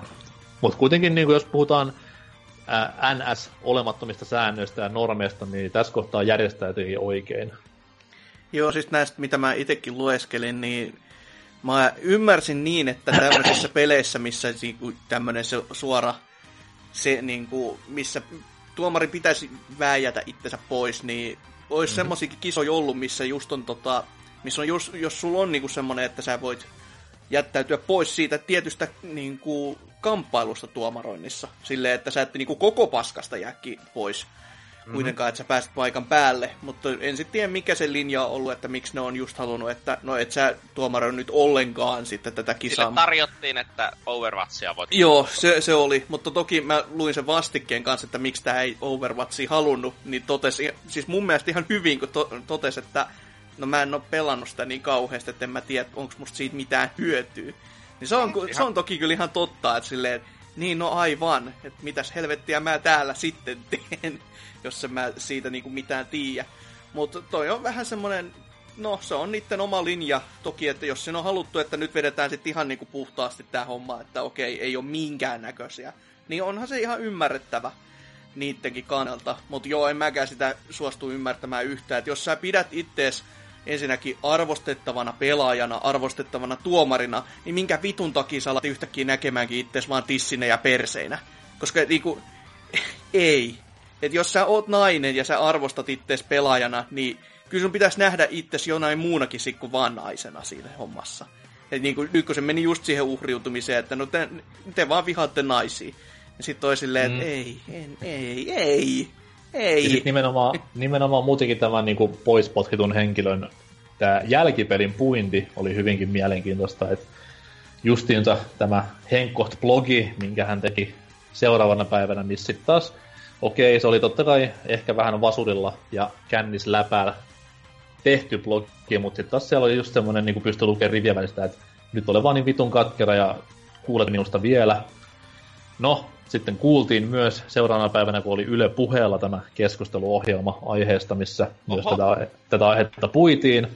Ja se oli sinänsä hassu, koska siellä tämän poispotkitun kaikki nämä selittelyt meni ihan ristiin sen sen selittelyn kanssa, mitä hän oli antanut Iltasanomille tätä mm. kohua seuraavana päivänä. Että siellä, en sitten tiedä, jätettiinkö tahallaan pois tai vastaavasti, mutta tästä myös Twitterissä eräskin arvostettu Suomen ja ihan ulkomaankin piireissä oleva CS kautta eSports-kaveri kuittaili ihan jatkuvasti ja siellä sitten Puhutaan muut tuli. Öö, niin, Lörppis nimi muutettu. Joo. Mutta mut toi noin, sit, se on vaan siis siitä niin, niin paskaa, koska jos sä puhuit näitä asioita somessa, ja nimenomaan tähän vittu ärsyttävimpään sometyyliin nykypäivänä, että öö, me tiedätte varmaan, kun Twitterissä, jos mä keskustelin jonkun kanssa kahdestaan, mä aloitan sen lauseen pisteellä, se näkyy kaikille silloin, kun tämä seuraa. Jep. Niin mm. just tämä vittu niinku, tämmönen debatointitapa on se vittu naurettaminen typerin, koska se vaan niinku kerää silloin ympärilleen näitä paskakärpäsiä, mitkä heittää sitä löylyä lisää tai haluaa sanoa sen ainoan oikean oman sanottavansa. Ja sitten se homma niinku lähtee ihan käsistä. Et vittu, jos sulla on myllyä jonkun kanssa netissä, niin hoida se homma niinku yksityisviesteillä tai silleen, niinku, että te kaksi vaan puhutte asiasta ja puhutte sen selväksi. Älä kerää siihen ympäri vähän niinku tahallaan jengiä, vaan jonkun vitun blogin tai avautumisen muodossa, vaan hoida homma niin kuin se on, selitä homma niin kuin se on ja sovi asia niin kuin se on. Et tässä kohtaa edelleenkään mä en ole kenenkään puolella asiassa, koska en niin paljon asiasta tiedä, mutta se, että molemmat teki väärin, joo, mutta tämä potkittu osapuoli olisi voinut huomattavasti paremmin hoitaa tämä asia. Rapauttiaralla näin.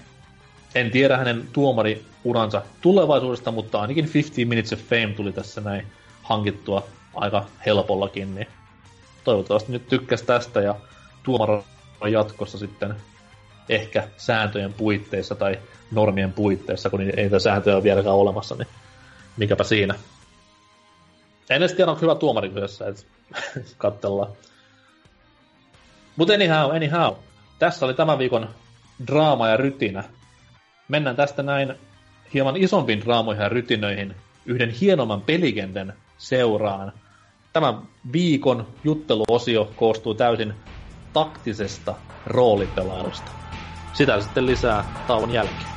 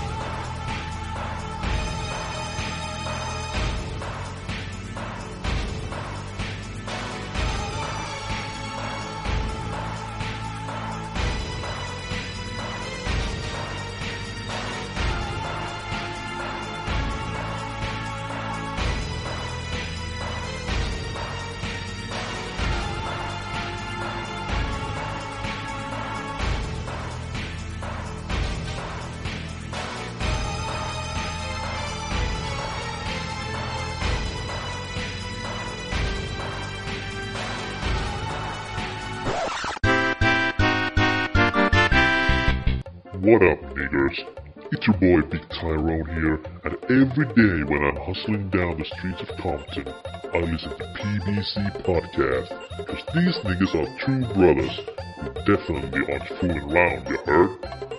Also, you better visit their social media channels, or me and my crew will cap your puny white ass to the ground.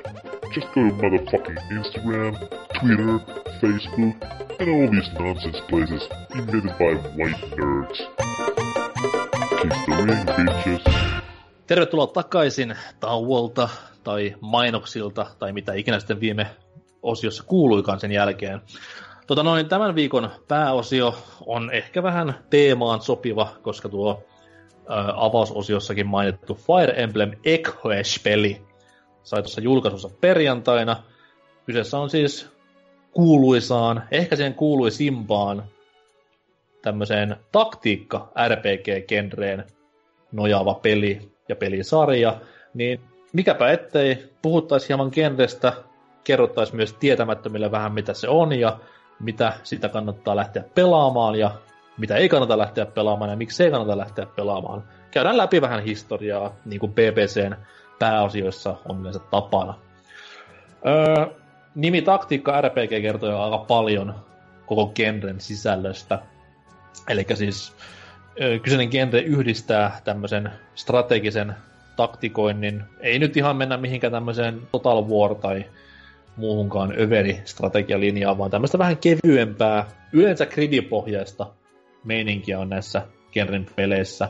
Oli sitten kyseessä gridipohjainen ihan pelkä flätti-areena, tai sitten tämmöinen joidenkin hyvin paljon pitämä 3D-areena, ihan joko korkoserolla tai XCOM-tyylisesti ihan täysin vapaasti liikuteltavissa oleva. Molemmat käy, molemmat käy. Öö, mitä sitten RPG-sana tekee siellä sisällä, niin se sitten taas on tämmöistä periaatteessa voi liittyä joko tämmöiseen eeppiseen japsiropetyyliseen juoneen, tai sitten ihan hahmojen kehitykseen tai kehittämiseen, ylläpy, tai ynnä muuhun mikromanagerointiin. Näitäkin on niin kuin monenlaisia, mutta pääasiassa pelit sisältää roolipelielementtejä kuin myös strategiapelielementtejä. Hence the word TRPG, tai sitten Japanissahan tunnetaan myös Simulation RPG genrenä. Molemmat käy, molemmat käy. Jonneille tiedoksi, niin vähän niin kuin Shakista tekisi moban. Eli kaikki on niin kuin Shakin ru, tota, säännöillä, mutta kaikilla, kaikki hahmot on hi, tota, hiroja periaatteessa. Tuossa olisi muuten hyvä liikeidea, Shakki Moba. Täytyy ottaa äkkiä ylös ennen kuin Valve tai Blitzardi kuuntelee. Niin.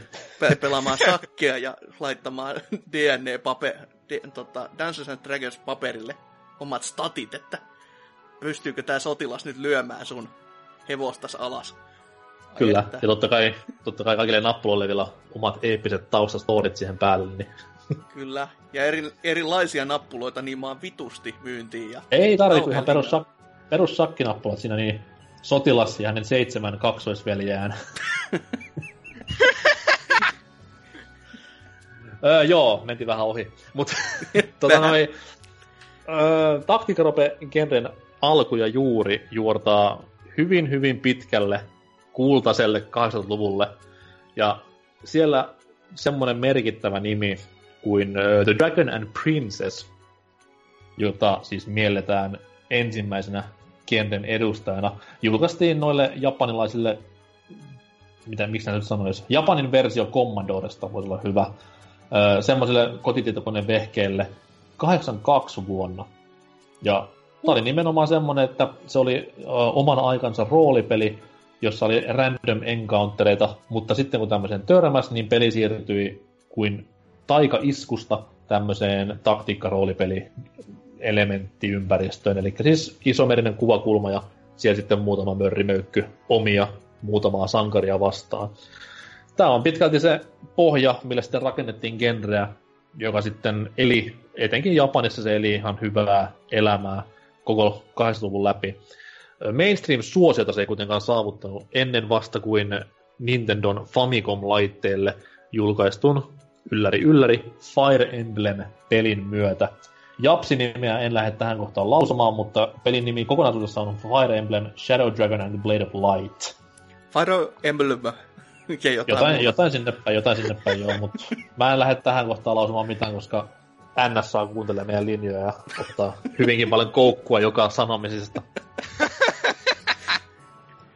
Mutta joo, Fire Emblem siis syntyi silleen, että Nintendon konsolilla oltiin jo vuosien saatossa nähty semmoisia pelejä kuin Dragon Quest, kuin myös Final Fantasy, kuin myös Nintendon oma Famicom Wars, tunnetaan tuttavallisemmin Advance Wars-nimisenä pelinä.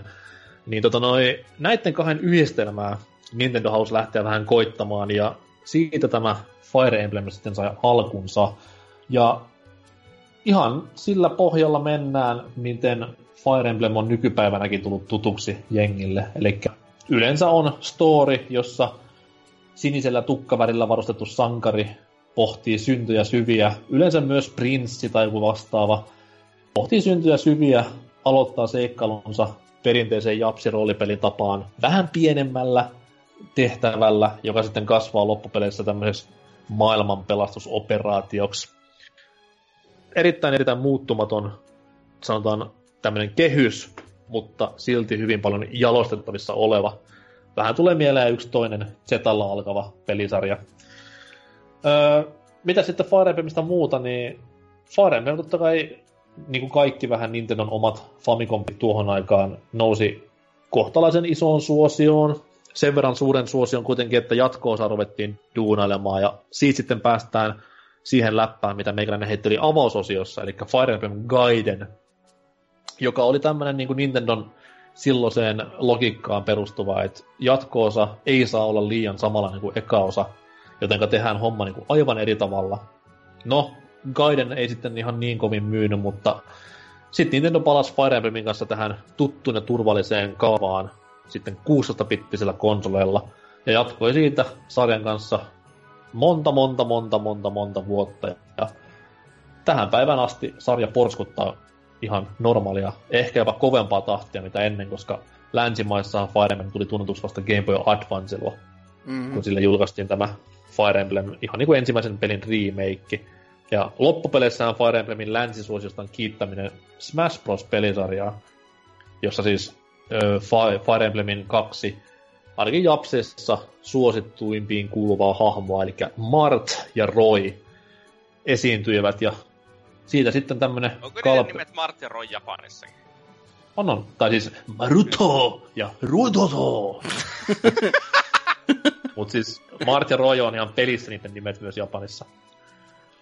Öö, mut siis silloin totta kai kalpeanaamainen länkkäri kysyi, että ketä ne miakkatyypit on?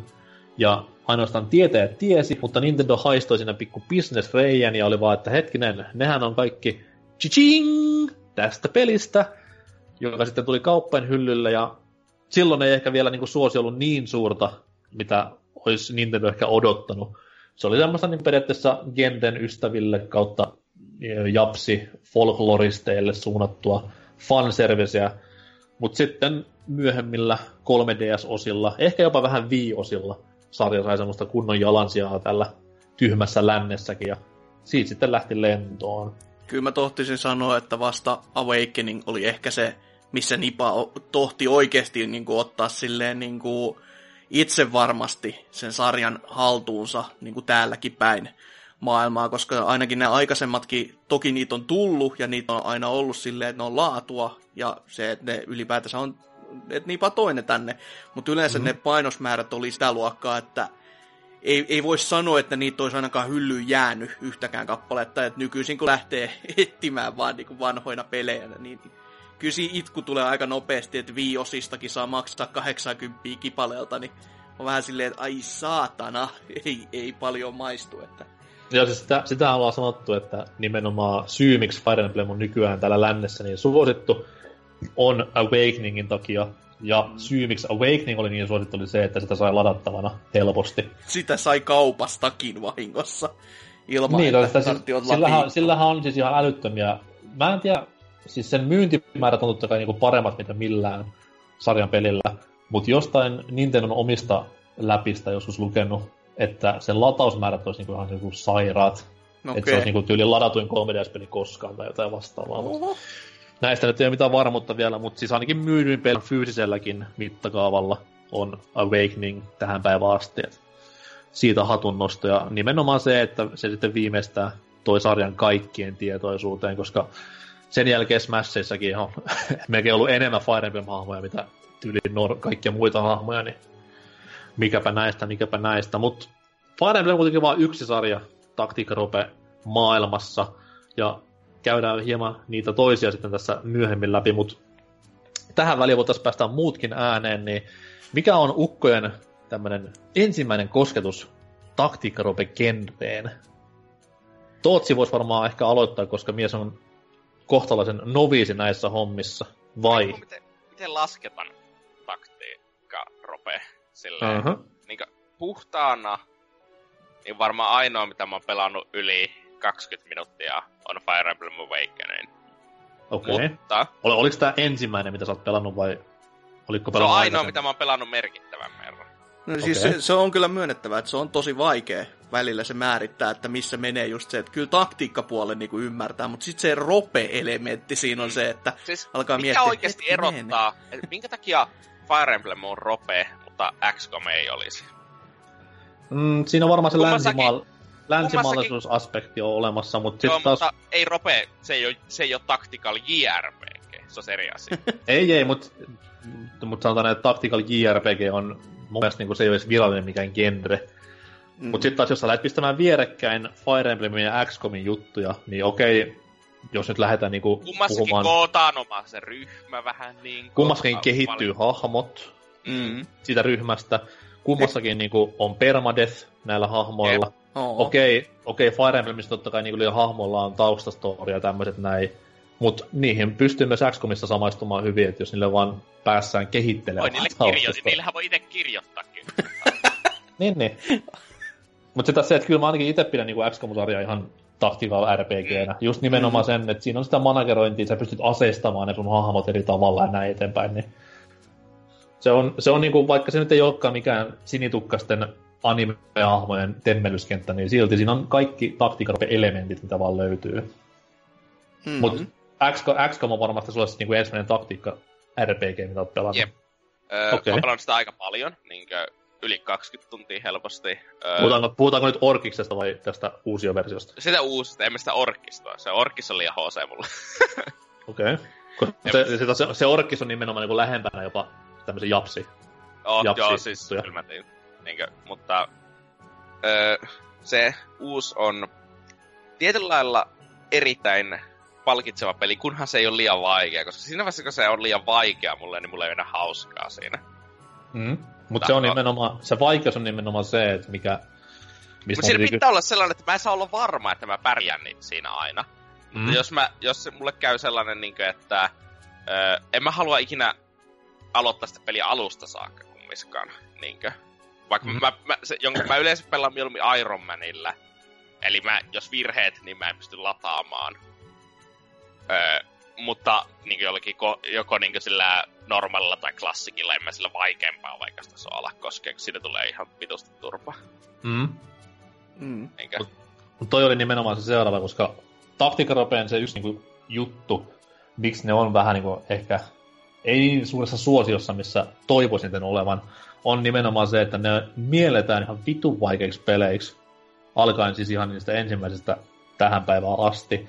Okei, nykypäivänä on useita helpottavia tekijöitä, että se vaikeustaso, sitä pystyy nykyään muokkaamaan ihan itse haluamalle tavalla ja näin, niin mikä silloin teikäläisen sai nimenomaan valitsemaan XCOMin tai Fire Emblemin, koska kuitenkin tiesit silleen, että vittu, että nyt niin kuin haastetta on luvassa, helvetillistä sellaista, niin miksi pelaisin tätä peliä? Niin mikä sulla Ää, oli syy?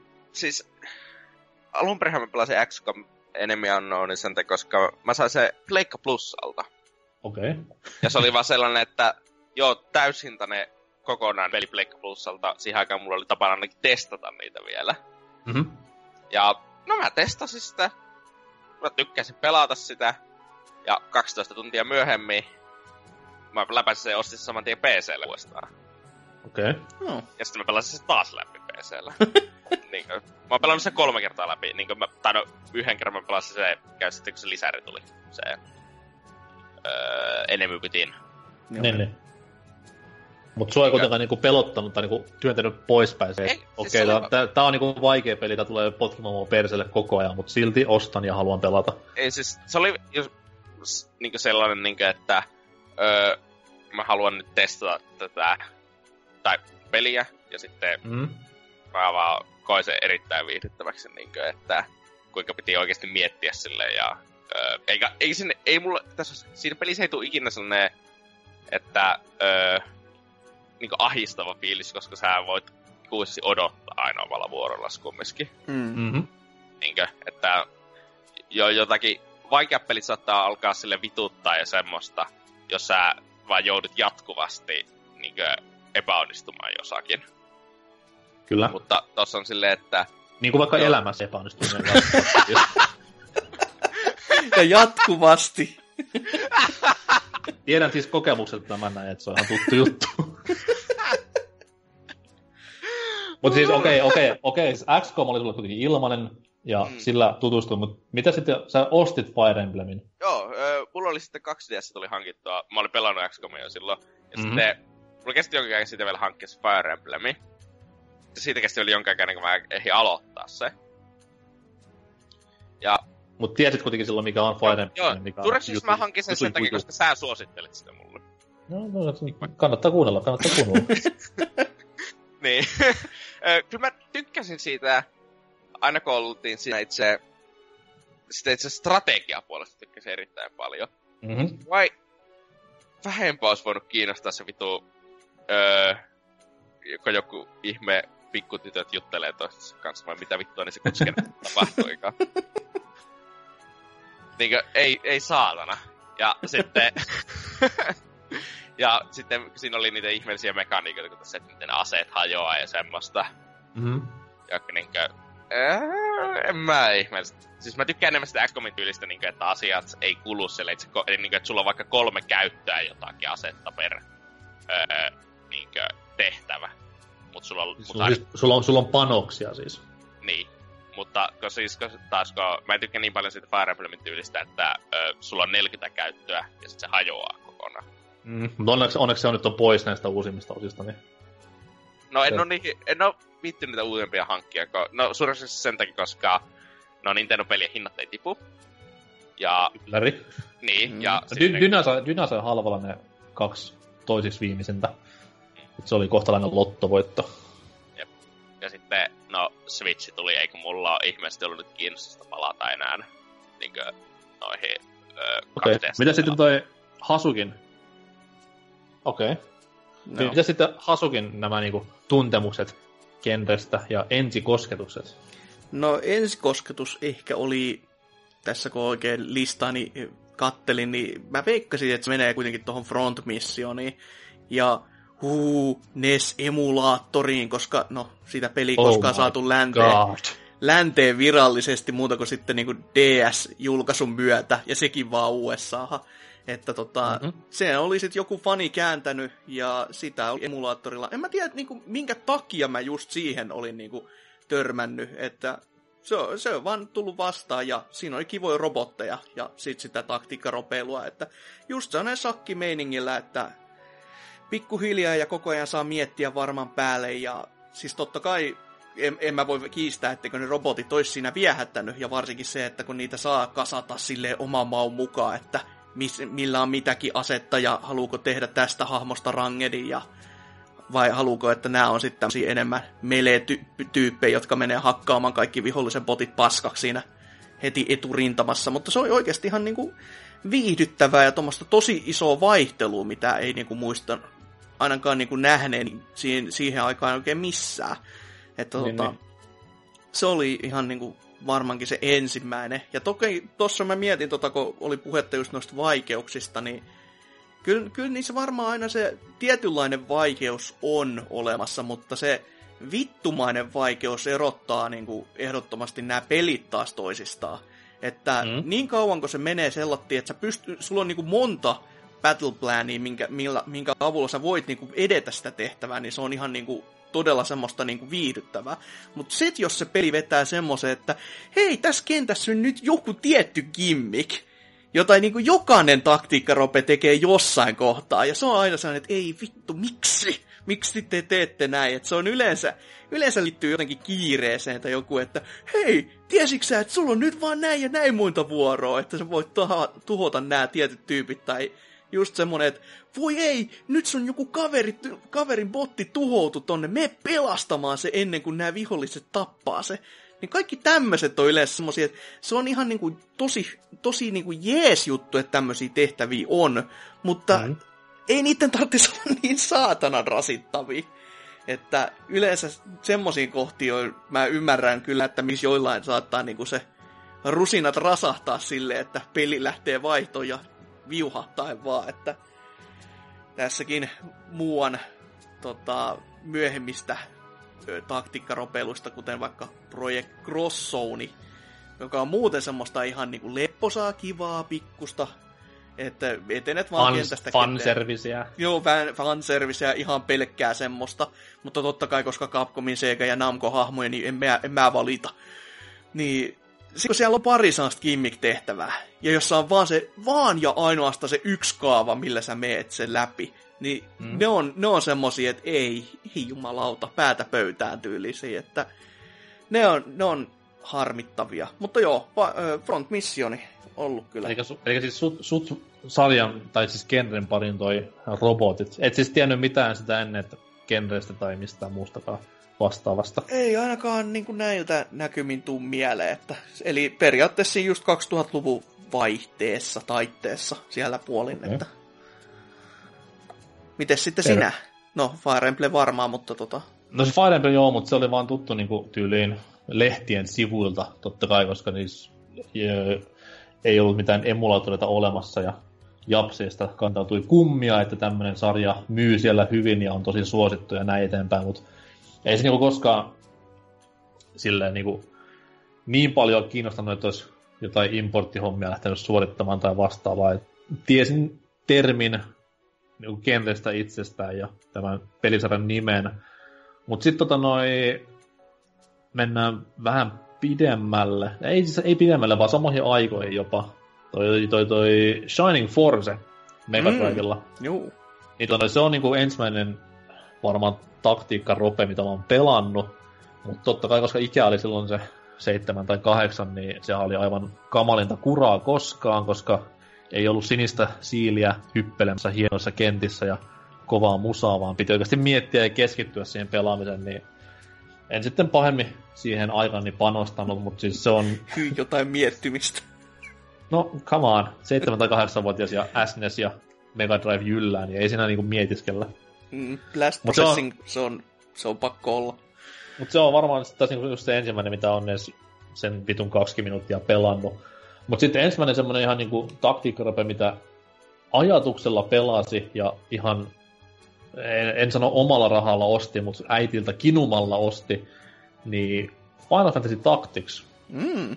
on sitten taas se, mikä esitteli mulle tämän genren niin kuin ihan pelaamiseen asti. Ja tota noi, siinä sitten niin kuin huomasi sen, että okei, mä ostin sen vähän niin kuin siinä imussa, missä FF7, ja taisi mulla kasikin silloin olla jo. Joo. En muista, mutta anyways, niin mulla oli kuitenkin sarja tuttu nimenä Final Fantasy, ja vähän niin kuin halus haalia kaiken, mitä sitä tulee, ja sitten jostain mä olin, olisiko ollut EDM, EGM tai Edgestä lukenut, että tämä nyt on, niin kuin, tämä on kovin peli koskaan ja ostakaa jumalauta tämä. Ja totta kai FF Tacticsin ostin, tai siis sain, ja siihen tykäsin hyvinkin paljon, ja siinä sitten oppi myös sen, että okei, tämmöinen tämä kenttä niin kuin on. Että tämä on niin tämän juttu, että on permadethi, on miettimistä, on strategisointia ja on eeppistä juonta ja näin eteenpäin. Ja siinä kohtaa sitten, muistan ihan selvästi vieläkin, kun päähän juolahti nimenomaan ne vanhat superpowerit jostain, että hei, et entä se Nintendon tekemä se, se, se sitten lähdin pläräämään lehtiä ja oli, että okei, okay, toi, Fire Emblem, siisti. Ja siitä sitten pari vuotta eteenpäin emulaattorimaailmassa itsekin Fire Emblemin lähin kajoamaan, mutta eihän totta kai sitten pelaamista pahemmin tullut mitään, koska japsiteksti ei oikein niinku luonnistunut vielä. Et Ruotsi oli vähän parempaa, Englanti oli hyvä, mutta Japani on aika huonoa tänäkin päivänä en siis sanakaan ymmärrä kielestä.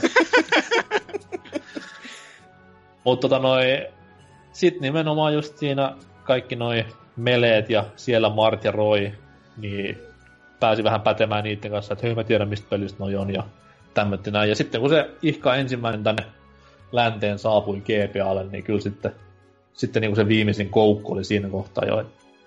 Sitten tiesi, että tämä on yksi lempi peligenreistä siinä sitten välissä totta kai niin FF Tacticsin kanssa tuli just niin Front Mission kolmoset ja öö, alkuperäiset XCOMit pelattu tosi tiuhaan läpi. Et se oli niin sellaista, että ei, ei nyt ihastumista ensisilmäyksellä, mutta kuitenkin semmoista hyvinkin viehätyksen voimasta tekemistä monta vuotta ennen kuin sitten pääsi tähän Fire Emblemiin käsiksi, mistä sitten on muodostunut myöhemmin ehkäpä suosikki koko genrestä.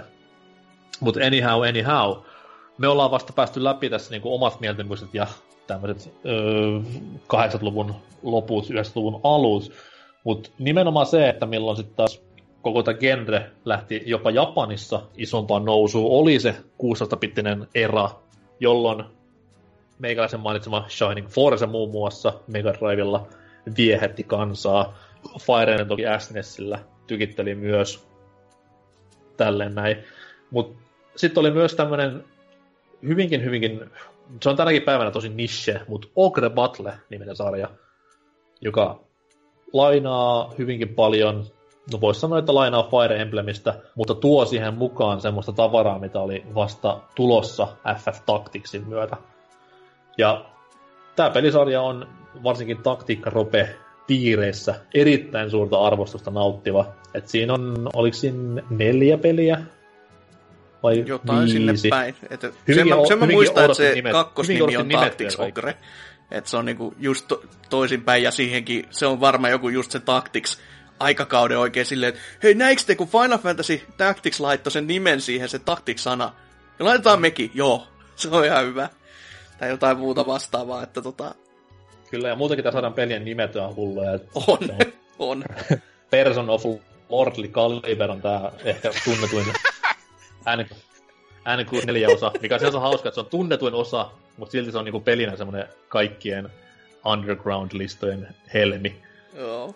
Niin kertoo paljon tästä mutta siis se on myös semmoinen, niinku, että se tosi kovaa suosiota nautti aikoinaan. Tai su- kovaa suosiota, mutta kuitenkin oli tietäjät tietää tason kamaa ja arvostettu piireissä. Mutta sitten tota noin 32-bittisillä, niin mä en tiedä lasketaanko nyt nimenomaan XCOM tähän 32-bittiseen, vaikka se tulikin. No anyways, kuitenkin sillä välillä. Niin XCOMia pidetään tämmöisenä ensimmäisenä eurooppalaisena kovan luokan taktiikkaropena, vaikkakin Ultima-sarja aikoinaan jo niin esitteli taktiikkaropen elementtejä Ultima kolmosessa.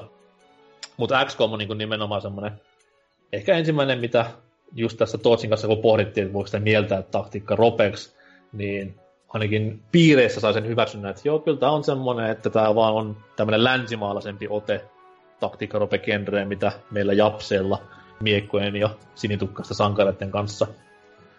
Mutta XCOM, to, niinku, se teki tosi kovaa jälkeä ja se oli niinku ihan myyntimenestys jopa, vaikkakin genre oli vähän vieras silloin pelaavalle maailmalle. Tota noi, mä en tarkkaan muista tai tiedä, että tuliko XCOMista sitten semmoinen hirveä buumi, että rupesi tulemaan kuin liuku hihnalta taktiikkarope genren pelejä, mutta ainakin niin nimenomaan se, että se toi semmoisen tietynlaisen genre-tietoisuuden tänne Eurooppaan tai länteenkin, että okei, tämmöisiä pelejä pystytään tekemään. Ehkä sitten se toi myös jatkossa strategiapelit semmoiseen uuteen kukoistukseen, että Mm. menee tiedä, menee tiedä. Mut kellekään muulle tulee mieleen mitään tommosia niinku NS-länsimaisia taktiikkaropeja enempää. Ei tarvitse olla täältä aikakaudelta, vaan voi olla ihan niinku ylipäätään. No pari mulla tässä omalla listallani on. Ja no, sellainen hyvinkin surullisen kuuluisa, mutta tässä menee kyllä täs, täysin niin kuin taktiikan ja ropelun piiriin on Fallout Tactics. Joka, Okei. joka Fallout 2 jälkeen tuli ja sitä kun ihmiset odotti, että mitäs ihanuutta ja jumalaisuutta täältä tulee, niin no sehän teki niin kuin Falloutit, mutta sitten se otti siihen ta- tota, se laittoi sen entistä taktisemmaksi silleen, että se pysäytti kaiken ajan aina ja se meni vuoropohjaiseksi, ellei sä halunnut, että sulla on aktiivinen timeri, sä sait itse valita sen oikein. Niin siis mun mielestä siinä oli, toi, siinä oli RTS niinku defaulttina. Joo. Sit jälke, tai saa valita, että ottaako tämmöisen niinku vuoropohjaisen meiningin. Muistaakseni just toisinpäin. Voi olla, että toisin. muistan väärin itsekin. Mutta Mä siinä haluan, oli just... mä haluan muistaa väärin, koska mä en halua muistaa, mä oon sitä peliäkin. En, en mä muista, että mikä siinä oli oikeastaan sellainen niin kuin, kauhean heikko tai huono juttu, mutta siis siihen niin kuin, ö, sen sijaan, että sulla olisi aina se kiinteä porukka, niin kun sä oot Brotherhood of Steelin jäsen, niin sä saat aina otettua uutta väkeä sun tehtäviis mukaan ja siellä pystyy mm. sitten näitä eri rotuja olemaan messissä kanssa. Ja mun pelaaminen vaan loppui siihen, että se peli päätti seota ihan totaalisesti, että mun hahmo vaihtui toiseen, mun tuli niinku jotenkin levelit täyteen ja yhtäkkiä mä kontrolloin mutanttia jostain syystä, silleen mun päähahmona ja kaikkea tämmöistä, niin se mun pelaaminen sitten vähän jäi siihen, että mä en enää pystynyt etenemään tyyliin tai jotain muuta. Mutta siis toi on kuitenkin sellainen silleen länkkäri taktiikka rope kaikin puolin, että siihen nimikin viittaa jo, sekin oli taas sitä just tota, Final Fantasy Tacticsin huuman jälkeistä taktiikka rope huumaa varmaan, että se nimi on pakko tunkea sinne, niin kuin kaikki, aika moni muukin sarja tupas tekemään. Kuten, Jos- joo, Mä en tiedä miksi, mutta mä siis silloin just kun olin tässä kovimmissa Final Fantasy Tactics huumassa, niin ostin tämän Fallout Tacticsin. Ja totta kai niin kuin, siinä oli se Fallout-nimi, mikä se mulle möi. mm, Ja Fallout 2 kuitenkin on yksi kovimmista peleistä koskaan, Mhm. niin sitä vaan niinku odotti varmaan. Miksi, miksi niinku sitä taktiksana ei näy siinä perässä ollenkaan? Oli vaan, että aah, uusi Fallout ja ostoon ja kotiin pelaamaan. Ja sitten silleen, että mitä vittua, että niin, mä, mä, se on edelleen hämäävää silleen, että miksi tämä niinku ei hiffannut, että hei nyt mennään nimenomaan vähän niin kuin eri genrejä, mutta silti ollaan siellä Fallout-maailmassa. Niin, ei, niin kuin sanoit, ei siinä pelissä ole itsessään niin kuin mitään vikaa. Se toimii hyviä tälleen näin, mutta se nyt ei vaan Fallout 2, tai siis se, niin. vaan, se vaan ei ole Fallout 3 silloin. Mm. Niin... No Fallout 2 jatko-osa niin kuin väkisinkin kyllä, se oli semmoisella niin kuin, semmoisella platformilla, että ei siitä niinku voi mitään muuta melkein kuin epäonnistu. Että et sä, mm. et sä jumalauta ylitä sitä millään tasolla. Tai sit se saat olla niinku ihan Jeesuksesta seuraava, koska oi se niinku, no itse Fallout 2 on jo itsessään Jeesuksesta seuraava, että se on siitäkin vielä pykälä niinku, tai leveli pari ylemmäs, niin siitä vaan miettii, että no paineetkin ollut jätkillä varmaan aika kovat saada niinku mitään ulos ylipäätänsä. Kyllä, kyllä. Mutta Fallout Tactics on kyllä, se on hyvä veto. Mä en sitä muistanut sitä, sen no. olemassaoloa. Mä itsekin mietin vaan, että mikä semmonen olisi, ja sitten kattelin, ai niin, siinä lukee se Tactics. Aa, joo.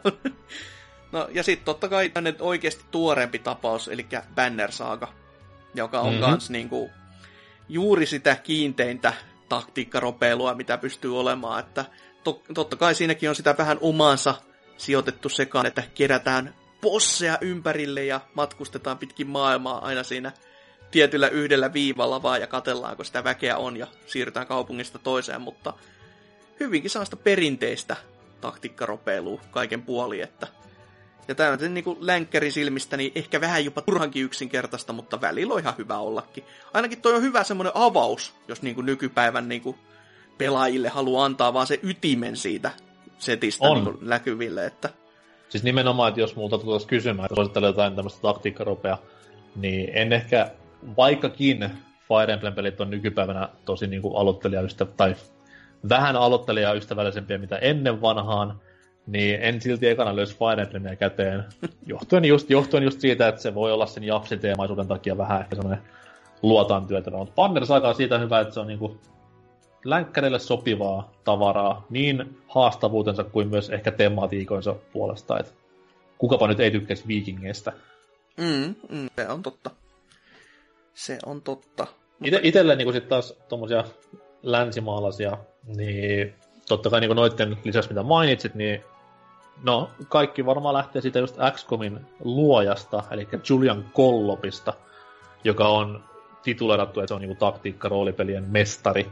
Ja Ukollahan siis on jo ennen XCOMia, tai edes UFOa, niin hirveä tämmöinen litania tämmöisiä vanhoja taktiikkaropeja että Rebel Star nimet tai Laser Squad aikanaan 80-luvulla. En mä niitä koskaan pelannut, mutta tiedän kuitenkin niiden läsnäolo. Mutta sitten taas niinku Ukon tuotoksista XCOMin jälkeen, niin semmoinen vaikka kuin Laser Squad Nemesis on piireissä hyvinkin paljon tunnettu peli. Teille ei varmaan tuttu, ei. Kiva. Ei, ei, ei, ei valitettavasti kyllä. Uh, no entäs semmonen vaikka kuin, mitäs vittua, re, ei, Magic and Mayhem, onko tuttu? Ei. Hienosti. Helvetti, tämä meni, tämä meni ihan perseelle. No mutta sitten taas semmoinen, nimenä varmaan tuttu, on meikäläisenkin muutama jakso sitten hehkuttava 3DSn Ghost Recon Shadow Wars-niminen peli, mikä itteni aikoina yllätti tosi paljon, tai aikoinaan, on sitten pari kuuta aikaa. että se, et se ensinnäkin on, niinku, et se ensinnäkin on niinku Gollopin tekemä peli, Oho. kuin myös se, että se on, se on vitun hyvä peli kaiken puoli. No se on kyllä, hmm. Jä, jännä siis ihan... kyllä, että niinku mies, niinku, onko se tässä välissäkin tehnyt vai oliko se vain yhtäkkiä tommonen, ei tuu sä vetää tämmönen yksi DS-projekti? Äh, siis, no siis puhutaan niinku XCOMia näiden välissä. No, aika pitkälti jo. No siis XCOMin, XCOMin jälkeen tuli just nimenomaan just nämä Laser Squad Nemesikset ja Chessmaster Livet ja tämmöiset näin. Et on sitten niinku tasaisen tappavaan tahtiin tullut pelejä, mutta sitten taas se, että hei, tuupa tänne Ubille tekemään tämmönen, no, käsikonsoli Ghost Recon. B- B-luokan peli tähän käsikonsolille, niin just silleen... Niin, jul- julkaisu, julkaisuikkuna äkkiä joku Ghost Recon peli vaan, koska Ubisoft niin, siihen, siihen on ihan syynsä, miksi mä sen pelin ohitin täysin silloin, kun se julkaistiin. Ei kiinnostanut paskaakaan. Mutta sitten nimenomaan se, että okei, et tässä on ehkä sitten jotain idea. Mä näin joku YouTube-videon siitä, mä että mitä vittua, että tämä on niin kuin XCOM. Ja sitten katsoin äkkiä arvostelua, että wow, että tää on niinku ihan kehuttu peli. Siellä on Gollop takana. Sitten menin 3 sen e-shoppiin. Siellä oli 20 hintalappu. Mä että wow, että tämähän on niinku halpakin vielä. Ja meikäläinen sai sitä vielä My Nintendo-pistellä 30 pinnaa pois, niin se oli aivan täys lottovoitto. Ja niin kuin sanottu, että jos mä voisin ajassa mennä taaksepäin vuoteen 2011, niin tää olisi ehdottomasti yksi mun sen vuoden parhaista peleistä. ihan poskettoman hyvä kama. Mut ja ottaa huomioon, myös... niin kun, kun miettii sitä 3DS launchia muutenkin, joka oli vähän hiljaisuutta, hil, hiljaisuutta hiljaisempaa, niin on vähän oli silleen, se, että siellä... toikin meni ohi. Niin... Oli siellä Street Fighter. Ah. Tällä on ihan hyvät arvostelut. No ei nyt hyvät hyvät arvostelut, mutta 77 metaskor. Mä muistan, että tää on niinku saanut ihan vitu huonot arvostelut. Niin siis mäkin luulin, silloin kun se julkaistiin, että mä, mä en koskaan lukenut siitä mitään mistään, koska... Joo, siis mä muistan, että tätä tuli, mutta mä olin vaan sille nauraa, ha ha ha, ha tollanen paska spin-offi kolme no, noita tulee aina. Kyllä, niin. mutta siis se on, se on niinku törkeän tiukka peli. Ja just nimenomaan niinku se on lähimpänä XCOMia, mitä mä oon koskaan pelannut peliä, joka ei XCOM. Et se on niinku erittäin, erittäin pätevä tuotos. Mutta länkkäri, niinku, niinku tästä kuultiin, niin lännessäkin on ihan hyvää tarjontaa mm. taktiikka roolipeli rintamalla. Ja sitten taas, jos niinku vähän mennään tähän nykypäivään ja taktiikkarope-genren meininkeihin, niin kuten sanottu, niin Fire Emblemin suosion myötä se vähän niinku on nykyään semmoinen household name pelien saralla, koko genre itsessään. että Fire Emblemit myy kuin helvetti, FF Tactics elää vähän niinku, vaikka nyt FF Tactics-pelejä ei ole pitkältä julkaistukaan, niin kaikkien tämmöisten nettivideopelaajien arvosteluiden myötä, niin se on tosi niin kuin, suosittu pelisarja ihan niin kuin, pelkästään heidän tekemänsä matskun perusteella. En sitten tiedä, kuinka paljon niitä metsästä sen netissä ostettavaksi, mutta anyhow. Öö, sitten on totta kai niin kuin useampi tämmöinen ihan sarja syntynyt ja muodostunut tässä näin vuosien aikana, mitkä on kohtalaisen hyvää suosiota saaneet kentässä. Et mitä vaikka voisi heittää, niin Disgaea on yksi semmoinen Joo, koko on... 2003 vuoden jälkeinen Nissi-tuotanto, siinäkö se, siis se on ehkä se, jos niinku väittää, että missä kohtaa niinku lähti oikeasti tosi kovin lentoon taktiikkaropet lännessä, oli se, että kun Nis vaan toi ja toi ja toi niitä mm. pelejä, että niinku just kaikki diskaajat, jota nykyisin on jo vi- vitososaan asti, joka on ihan niinku käsittämätön, ja sitä vitostakin, siis vitsille tulee uusinta julkaisu. Että se, sekin on niinku jo käytännössä vanha peli, niin Nissi ja Phantom Brave ja mitä, mitä näitä kaikki onkaan, mitä Makai Kingdomit. Mutta siinä, siinä kävi vähän se, että ne alkoi käymään sitten, niin kuin, se oli niin sitä pelkkää samaa. Toki siinä on aina se hyvä humoristinen tekstiote, mikä niin kuin Diskajassakin oli, mikä mua niin kuin lämmitti tosi paljon. Koska mm-hmm. sitä tarinaa on tosi siisti seurata ja sitten pääsee niin kuin pelaamaan, niin se on aina semmoinen, niin kuin, että se, se palkitsee sillä, että se pelaaminen on hauskaa, mutta se palkitsee myös niillä välipätkillä, että sitä on niin kuin hauska seurata.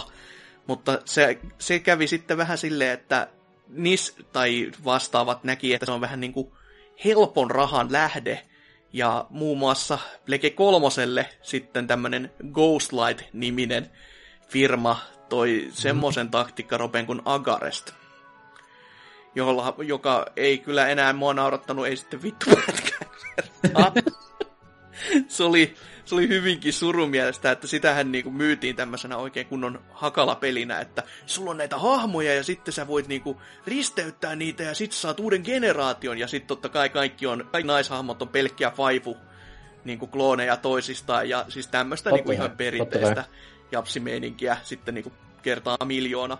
Mutta siinä on vähän tätä, minkä takia toi Fire Emblem Gaiden kuulostaa mun korviin aina pelottavalta, koska siinäkin on tämmönen niinku, että sä kä- vähän, se ei ole ihan niin kuin, että sä kävelisit kartalla, vaan sulla on niinku sellainen helvetin iso mappi, jossa sä etenet ihan niinku jossain kimplessä konsona, niinku pysteen eteenpäin.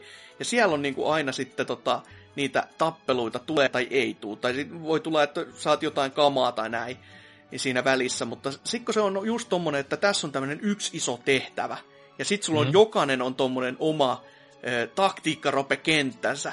Ja sit se on vähän niinku normaali tämmönen normaalin ropen tappelu, mutta taktiikkaropen niinku ympäristössä. Ja sitä kun tulee ja tulee ja tulee ja tulee, että se niinku niissä kentissä ei ole niinku mitään semmoista niinku omaa juttuunsa enää, että kenttä on vaan sellainen tyhjä plain neliö, jossa on pari vihollista ja sitten sulla on tämä tiimi ja nyt, se, nyt te kävelette ja hakkaatte ne täysin paskaksi.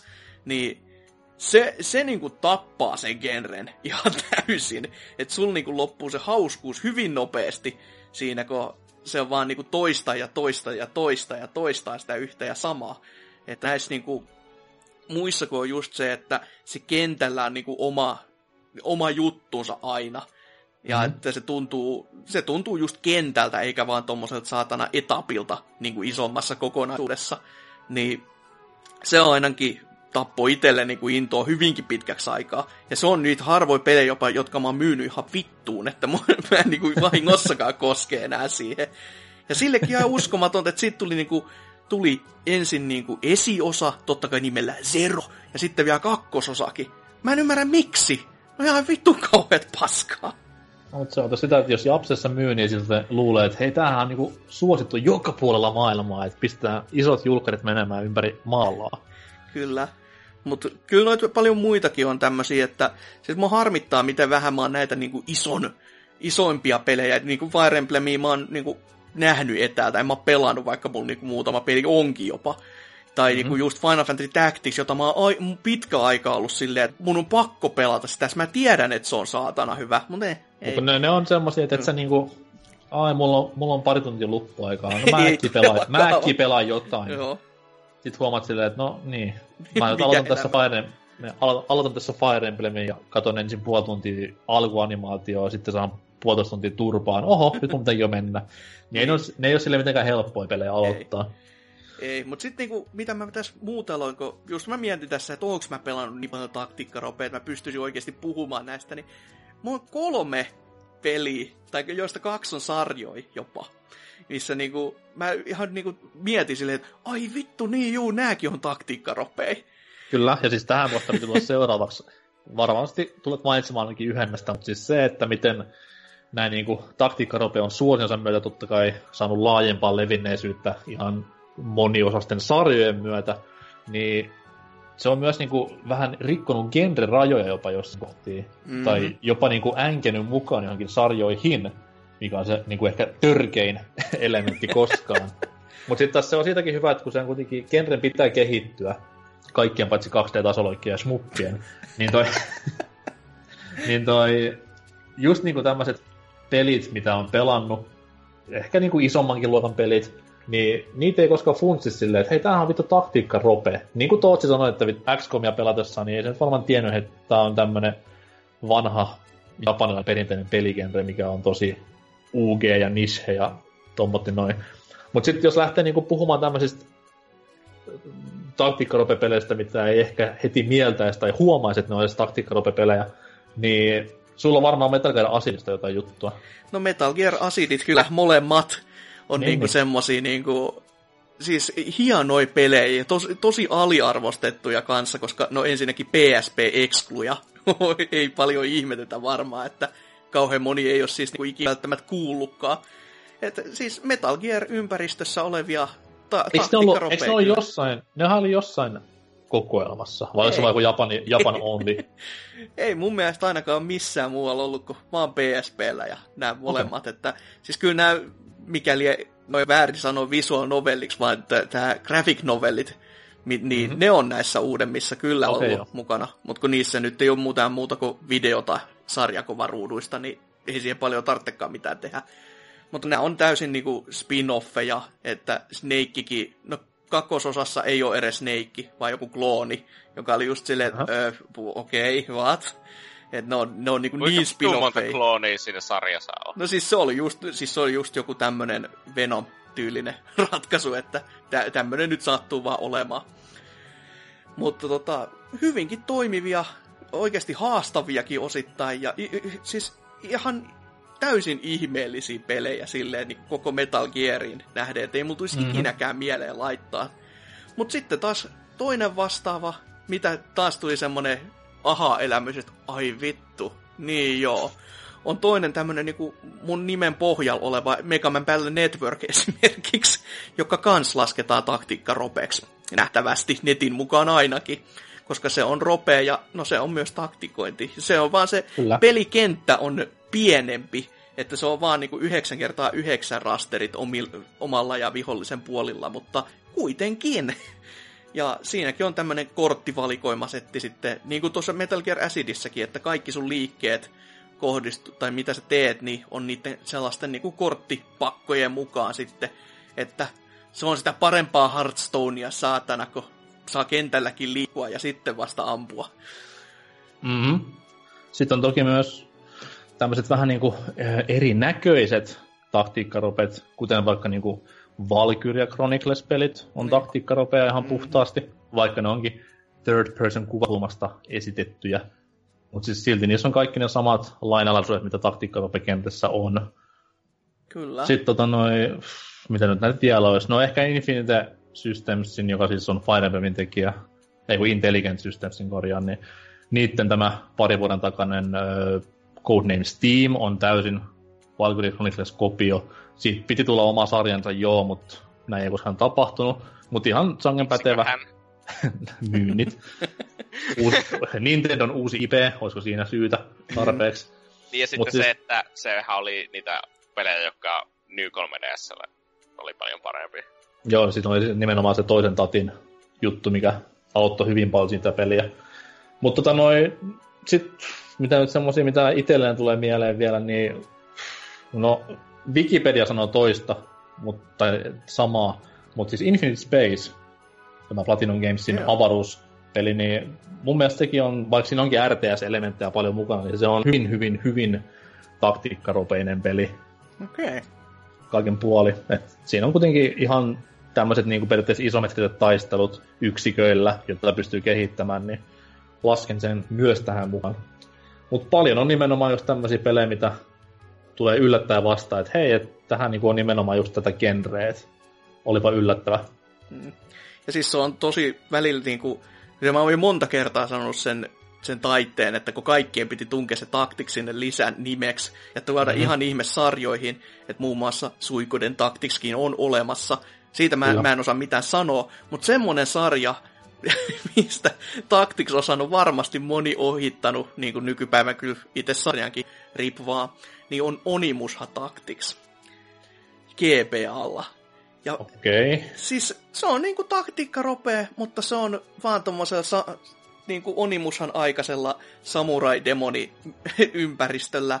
Ja no, eihän se nyt mitkään maailman mullistavin peli ole. Se aikoinaankin joku tyyli Seiskan peli oli vaan. Mutta si- siihen niinku aikaan totta kai itselle oli Onimusha kovin juttu koskaan, ja tommonen mm-hmm. niinku taktiikka ropeilua sen Front Mission sekoilun jälkeen, ja no totta kai Metal tai Mega Man Battle Networkinkin jälkeen, niin se, se tuli kyllä niinku oikein tosi hyvää hetkeä. Että siis tykkäsin aivan helvetin paljon siitä. Että siinä niinku kaikki vaan osui niinku tyypillisesti itselle kohilleen. Ja se oli kans semmonen, niinku, että siis mua ihmetyttää niin nykypäivänäkin vielä, että mikä helvetin Onimusha Tactics, Mi- siis miksi? Miksi tämmöinen, niin, niin. Niinku, mutta toki tää on just se Capcomin juttu, että me olisi tämmöinen lisenssi ja sitten meillä olisi tota, meillä olisi semmoinen poppo, joka haluaisi tehdä taktiikka ropen. Hmm. Tehkää tosta. Joo, se on ihan hyvä.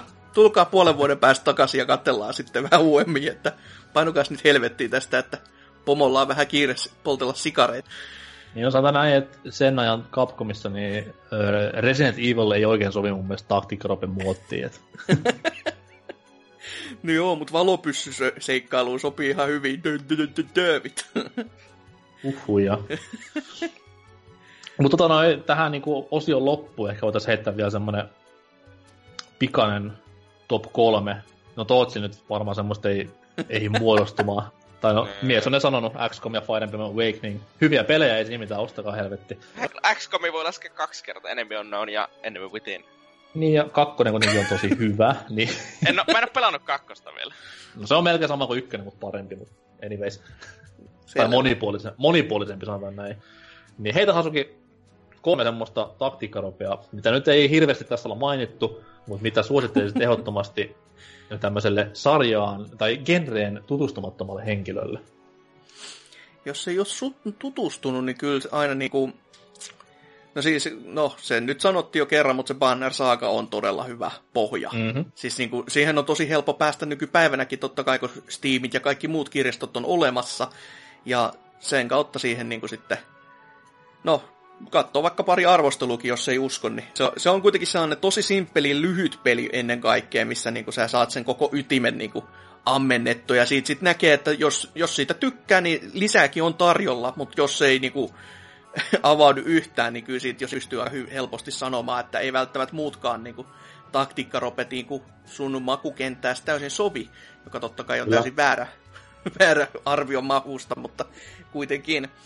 Sitten totta kai no Disgaijasta on va- vaikea sanoa vastaankaan, koska se, se on aina niin hauskaa se e- eteneminen mm-hmm. siinä, miten pienen, pienen pojan taustaa niin kuin helvetin kuninkuudesta lähdetään kasvattamaan, niin se on ihan semmoista niin kuin, siis se on niin huumoripohjasta ja sellaista niin kuin hauskaa läppä ainakin niin kuin ensimmäisessä osassa. Jälkimmäisistä on paha sanoa, koska ne menee aina niin kuin johonkin uusiin sfääreihinsä. Mutta siitä jo kertoo jotain, että siis näissä on sellainen yksi hahmo muun muassa näistä Nissin taktiikkaropeissakin, mi- mille piti olla oma pelinsä, mutta se peli perutti, niin se seikkailee näissä kaikissa muissa pelissä silleen hakemassa niinku paikkaansa, että se on silleen, että se koittaa saada sen pelin haltuunsa, että tämä on mun peli saatana, mutta se epäonnistuu joka kerta. Niin se on sellainen hieno running gagi ylipäätänsä, että niinku Okei. kertoo niinku peli poppoon siitä huumoritajusta, ja totta kai Prinit on aina upeita upeita kuolleita pingviinejä, että niitäkin, niitä on kiva kans lätkiä menemään. Ja totta kai, no, Front Missioni, jos tykkää yhtään poteesta, niin jumalauta, Front Mission kolmonen vaan jostain niinku Legend, Legend tota, Storesta, PSNstä ottaa PlayStation 1 tämän version, mikä siitä on olemassa, niin ei, ei siinä ainakaan niinku karille aja. Et si, siinä on niinku pelaamista ja tekemistä niinku moniksi vuosikymmeniksi melkein jopa. Että. Ei siis, mulla on Front Mission ja FF Tactics mun ö, taktiikkarope konsolilla, eli PS Vitalla molemmat ihan pleikkarista todesta hommattu. Et tullut hyötykäyttöä sillekin vehkeelle. Joo. Itellä, itellä varmaan, niin kuin, jos nyt kolmea pitäisi suositella, niin tota noin, jos ottaisi semmoinen, että yhden niin kuin per tämmöinen päägenre, eli FF Tactics, joka on Mm. siis tämmöisen isometrisen kautta temmellyskenttämäisen taktiikkaropen ykkösnimi. Eli siis siinä on nimenomaan just ne taisteluarenat semmoisia monipuolisempia, missä pitää vähän miettiä kaikkia korkeuseroja ja tämmöisiä näin. Öö, sitten varmaan tämmöisen kolmiluotteisen, niin just Valkyria Chronicles, se on kuitenkin helposti saatavilla joka paikassa nykyään, ja loistava peli kaikin puolin. Pyörii ihan kaikkien PClle, jos Steamista haluaa, tai jos haluaa konsolin nettikauppoja hyödyntää, niin siellä on remasteria ja ties mitä. Ja öö, no jos se nyt menisi helpolla, että sanoisi sen Fire Emblemin tähän kolmanneksi, mutta mikä nyt olisi semmonen... Mm. No ei, mennään sillä Fire Emblemillä. Sekin on kuitenkin ihan niin kuin näitä ekoja osia on helposti saatavilla Nintendo nettikaupoista ja tolleen noin, niin ja nimenomaan just nämä uusimmat osat on tosi käyttäjäystä- tai aloittelijaystävällisiä, niin pystyy kääntämään pois nämä kaikki pelien suurimmat vaikeudet, niin kuin vaikka permadeathit tai vastaavat, niin pystyy nauttimaan sitä pelistä. Ihan semmoitti, vaikka ei olisi koskaan genreä tai sarjaa pelannutkaan. Ja Mm. Ja jos omistaa Wii U, niin löytää jotain pelaamista vielä nykypäivänäkin. niin, näinkin se menee. Switchille, kun olisi vielä pelattava vaikka Fire Emblemin muodossa, niin olisi tosi kiva. Mutta ehkä nyt 3 ds pärjätään tämän uusimman osan kanssa. Mutta tota noin, oliko taktiikkaropet tässä? Toivottavasti kyllä tässä nyt niin paljon jo ammennettiin, ettei mulle enempää. Kyllä, toivottavasti genre, genre, toivottavasti genre ei ollut tässä, vaan meidän jutut aiheesta. Niin. Niin se olisi kyllä kova, että tämän jakson jälkeen ei ikinä peliä. ei, mutta siis todellakin niin kannattaa tutustua genreen, koska se on kuitenkin semmoinen, että se tarjoaa kivan haastavaa pelattavaa ja se on kuitenkin niin monimuotoinen genre, että sieltä löytyy varmasti kaikille semmoinen oma maku hermoon kolahtava juttu. Et jos se japsi-hommat kelpaa, niin sitten XCOMia, tai jos ei örmyydy sotilas ufomeininki kelpaa, niin sitten vaan sinne japsimaisempaan suuntaan. Ja jos ei tämmöinen perinteinen kelpaa, niin sitten vaan MG-asidia pyörimään. Tai se on niin, niin, niin laaja genre loppupeleissä ja niin siistejä erilaisia pelejä tarjoava, niin kannattaa tutustua vaikka isopojat sanoikin, että on hirveän vaikeeta. Mutta tota noin, mennään me tästä näin tonne viimeisen osion, eli viikon kysymyksen kimppuun. Sitä ennen toki vähän rauhoittavaa musiikkia korvillemme. Kohta nähdään.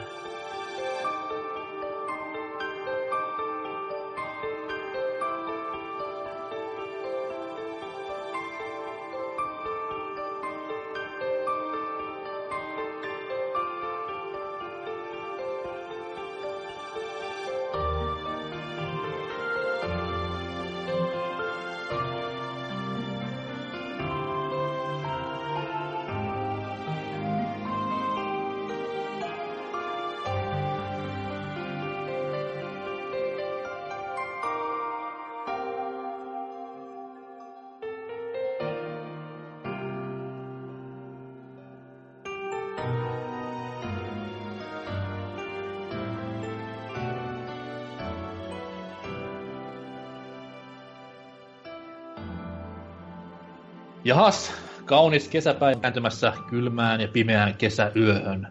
Kuin myös tämä PPC-jakso. Ollaan päästy kysymysosioon asti, ja viime viikolla kyseltiin niinkin kummallisia kysymyksiä kuin että mikä saisi sinut ostamaan VR-laitteen? Tähän siis Inspeksinä toimi viime viikolla Obossumin luotsaama VR-keskustelu, joka on hyvinkin paljon kerännyt kiitosta ympäri journalistipiirejä. ja tota noin, mut tämän nojalta, no itse en kysymyksestä hirveästi tykkää, mutta hyvin on, hyvin on tullut vastauksia. Vitu VR, ei mua kiinnosta. Sä vastasit jo nyt jo sitten vasta tähän kysymykseen. Ei, kyllä mä lopussa vielä ränttää ihan hulluna, mutta anyways. Anyways, mikä saisi sinut ostamaan VR-laitteen? Ja kysymy- korjan vastauksia tullut tosi hyvä määrä. Kiitos niistä kaikille. Jatkakaa samaan tapaan huomattavasti parempien kysymyksien lomassa. Mutta jos vaikka Tootsi aloittaisi purkamaan tätä massiivista vyyhtiä. Täällä RKO sanoi, että en usko, että koskaan tulee nostamaan VR-laitetta. Pelaaminen Hyvä. on itselle enemmän sosiaalinen tapahtuma, ja vaikka pelaankin myös tarinan panostavia yksin pelejä, niin tykkään silti enemmän pelata porukalla. Tähän ei oikein VR sovellu, en enpä sitten tiedä, onko sitä järkeä hommaa, haista paskaanko. Come on. Mulla on mielipide. Mielipide se on väärä. Niin joo, sekin, sekin vielä. Lue Hasuki seuraava. Kyllä, kyllä. Täällä viikotemies neljä toteaa, että otetaan ensin hiljainen hetki kaikkien separi, separatistien, sissien ja herpespotilaiden muistolle. No niin, nyt minuutin hiljaisuuden jälkeen Hasuki laskee suluissa. En muuten laske, en osaa laskea siis minuutti. Öö, voin sanoa, että Nolla. Minuutti. Eikö toi ole se klassinen, niin kuin, että mikä on kolme, kolme kymmenesosaa tunnista, että oot silleen, öö, 30 minuuttia. Tää on ihan legittiä läppää, siis jotkut vieläkin painii asian kanssa. En, en minä tietenkään. Selvä. Jatkakaamme. Voin sanoa, että vitun rasisti, eli siis tässä kohtaa VR, lähtee vain hakkaamalla ihmis- ihmisestä, joten Sonin kuuluisi harrastaa itse masokismia ja tappaa noin VR-jutut kuten muidenkin. Tähän voisi auttaa, jos se vitun hyttinen ottaisi poltsit pois muijansa ahterista ja alkaisi tekemään asialle jotain. Samoin piirihuoranakin tunnettu Pokemonin sekaantunut kulli, nimi muutettu, saisi jo unohtaa koko paskan sanaharkan. Huhhuh. Lapsellista, lapsellista ikäihmisiltä ja Twitter-sodat nyt on mitä on. Anyways, vastaus tulikin jo, ja toivottavasti ei mennyt teidänkään tunteisiin. Ai, vastaus tulikin jo. Selvä. Mä yritän vielä, yritän, vielä sitä etsiä, mutta ei oikein. No eiköhän se ollut, että VR voisi kuolla, niin se- Aiku niin joo. Vitun rasisti lähtee vain hakalla ihmisestä, joo. Niin, seuraava vastaus on Jutta Rupilainen nimiseltä viehkeältä neidiltä. Halvempi hinta. Viime viikonloppuna otin HTC Viven käytettynä, kun ei maksanut liikaa. Itsellä tuo lähinnä ajosimujen pelailuun. Jos tuota harrastusta ei löytyisi, niin tuskin olisi tullut edes harkittua noiden ostoa. Tuohon simuhommaan ratin ja polkimien kanssa nuo lasit kuitenkin sopii todella hyvin. Mm. Tätä en kyllä rohkene epäillä, mutta silti VR on paskaa. Tootsi seuraava. Perse Arsky täällä sanoi, että aseohimolla, sama kuin jokainen lähinnä olisi sidottuna polvillaan edessä odottamassa isistyylistä vestausta. VR on sen luokan uuvatti paskaa, että pysyy kaukana aiheesta, sillä en halua näyttää viksulta visiiripotta päässä sohvalla istuessa. Uskotellessa itselleni ja muille, että tämä on oikeasti tosi kiva. Onneksi joko Roska on aika lailla flopannut, niin eipä tuosta tarvitse pelikäyttö vielä moneen vuoteen olla.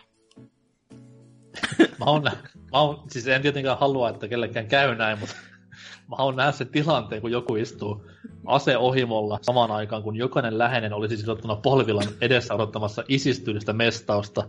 Ja kaikki vaan sen takia, että osta VR. En osta VR. Jaha. Jaha. En osta. Sitten että okei, entä läheiset tuohon eteen tapettavaksi? No. Kaikki vaan vitu VR takia. Huhhuh. Melkein tästä tulee muutenkin mieleen, että viksulta visiiripotta päässä sohvalla istuessa.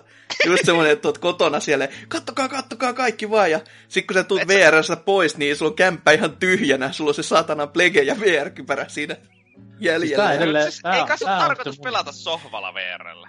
Eikö sun tarkoitus pelata niinkö PC-tuolilla? No, niin tai näin. Luulis. Anyway. Luulis ainakin.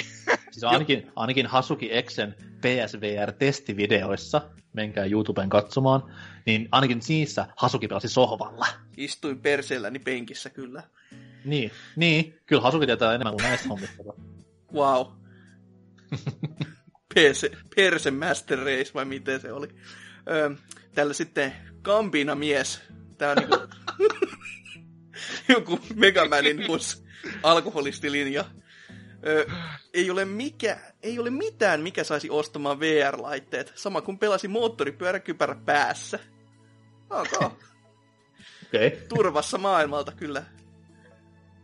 Niin siis jotkuthan joutuu käyttämään kypärää jatkuvasti, niin mun mielestä on normaali, normaali juttu. Kyllä, kyllä. Sitten täällä Almasy vastaa. Äkillinen rikastuminen tai reilu hinnan pudotus. Aika loogiset syyt ostaa VR.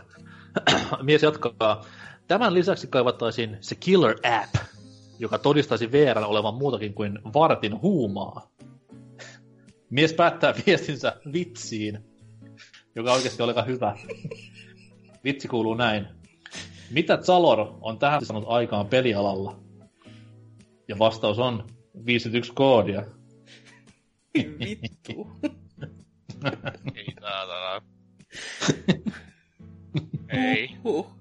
Ei pitäisi niinku seitsemännen lukkukerran jälkeen hajottaa näin paljon. Joka kerta. Joka kerta. On.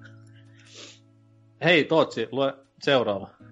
Öö, Temppa täällä sanoi, että se, että kytketetään, kytketetään, kytkeydyttäisi suoralla hermoyhteydellä virtuaalimaailmaan. Ei tarvitsisi muuta kuin nyhjättää penkissä kuolla valuen samalla kuin seikkailisi virtuaalimaailmassa. Ai että, ukko kiinni letkuihin vaan niin voit pohjata todellisuudesta.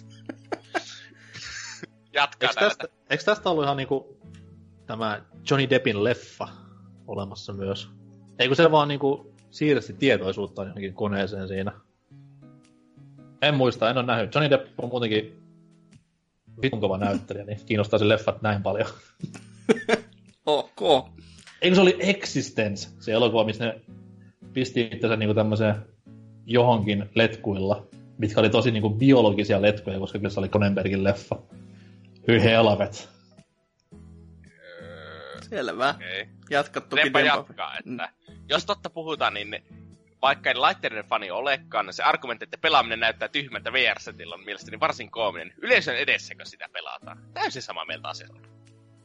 Se on kyllä siis, jo, ne, silloin kun sä esittelet laitetta ehkä muille, niin joo, yleisön edessä pelataan, mutta et se niinku koti, kotiympäristössä silloin on minkään niinku, niinku, mikään isompi maestro sen kanssa. Että Ellei totta kai tykkää järjestää jotain semmosia saatana iltamia, että hei pelataan kavereiden kanssa VRssä, mutta vähän, vähän outoa kyllä silleen, että hei, tulkaa kaikki kaverit tänne, ja nyt te painutte kaikki vittuun mun näkökieltä. Nyt on parempi. Nyt on Istu- parempi. Istukaa te siinä ja kattokaa tuota ruutua, niin mä hoidan kaiken pelaamisen. Nä- nähdään kohta. Se on ihan kuin kutsuisi niinku bileet johonkin random kämppään ja olisi vaan silleen, ja nyt, että tää paranisi nämä bileet, niin mä painun vittuun täältä. Moi. Se, Hirve, hirve, hirveellä jää Singstareja ja rockband soittimia tämmöisenä. Ja, hei, pelataan jotain. Okei. Okay. Kuulokkeet päähän ja visirinaama ja meno. Anyhow, seuraavaa. Joo, Vaiku täällä toteaa, että koska suurempaa kiinnostusta VR-vekottimiin ei ole, vaatisi ostokynnyksen madaltaminen paljon edullisemman hinnan tai vastaavasti sikana fyffee taskuuni sekä toimivaa ja kiinnostavaa, kiinnostavaa softan kautta pelattavan ilmestyminen laitteelle. Niin ja jos nämä mullistavat tai muuten vaan kiinnostavat VR-kokemukset tulevatkin yksin oikeutenain X-firman vekottimelle, voi tästä tulla aika paha riippakivi VR-pelaamiselle, jos tarkoitus olisi päästä massamarkkinoille. No toi on kyllä sinällään totta, että nyt ne nyt jo tappelee siitä, niin kuin, että kellä on mitäkin, niin se on ehkä vähän väärä veto tässä kohtaa silleen niin kuin a- asemoida sitä, että mun, mun laitteella on niin kuin parhaimmat pelit ja näin, koska no ei ne masinat ole vielä semmosessa niin kuin, no kuten sanottu massamarkkinoilla. Et Siis ylipäätään, se, ylipäätään se, että se eksklukamaa äh, kalliin laitteen kalliille lisälaitteelle on jo tosi tyhmää. että, mm, Niin, mutta siis kommentti on täysin paska. No niin, terkkuja vaan. Seuraava vastaus on Solidi nimiseltä naiselta. Aluksi Probsit kastista. Mukava kuulla vähän muitakin kuin NKT ja Hasuki Exe. miten meni noin omasta mielestä. Tässä näin niin kolme tuntia jaksoa nauhoitellessa, niin kiitti. Hasuki, Hasuki voi tähän editoida silleen, että me, me ollaan tästä jaksosta pois, niin on yksi. Saadaan Solidi taas tyytyväiseksi. Jo varmasti on tyytyväinen, kun Tootsi vaan yksi. Kaikki on tyytyväisiä. Itse asiassa, itse asiassa unohda, unohda. Toi, toi mies vastaa kysymyksenkin. Kyssärin vastaus on halvempi hinta ja hyvät pelit. Näitä ei ole, niin ei tarvi kyllä koko juttua miettiä. Jos autosimuja ajaisi vähäkään puoli tosissaan, niin voisi harkita enemmän, mutta ei tällä hetkellä. Tähän autosimu-juttuun tuli mieleen vaan se, että Gran Turismon beta järkättiin tuossa tovi sitten, ja se on semmoinen peli, että se ehkä skulauttaa tämän VRn aika hyvin itseensä. Ainakin tohtisin toivoa ja uskoa näin, koska Siihen Kuitenkin- itseensä vai ihan niinku vakavissa? No siis ei tämmöinen Drive Club-tyyli, että hei me nyt pistettiin tähän päälle, joka on pelkkää paskaa, niin kuin Drive Club ylipäätänsäkin.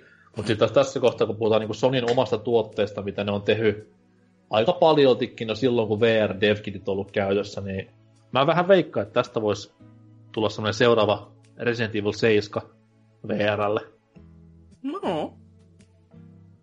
No si- siinä, toki olisi, toi- kyllä, siinä olisi kyllä huono tapella, että vittu kun on exclukamaa, niin vähän silleen, niin no, no joo, se, se on Sonin, Sonin oma tota.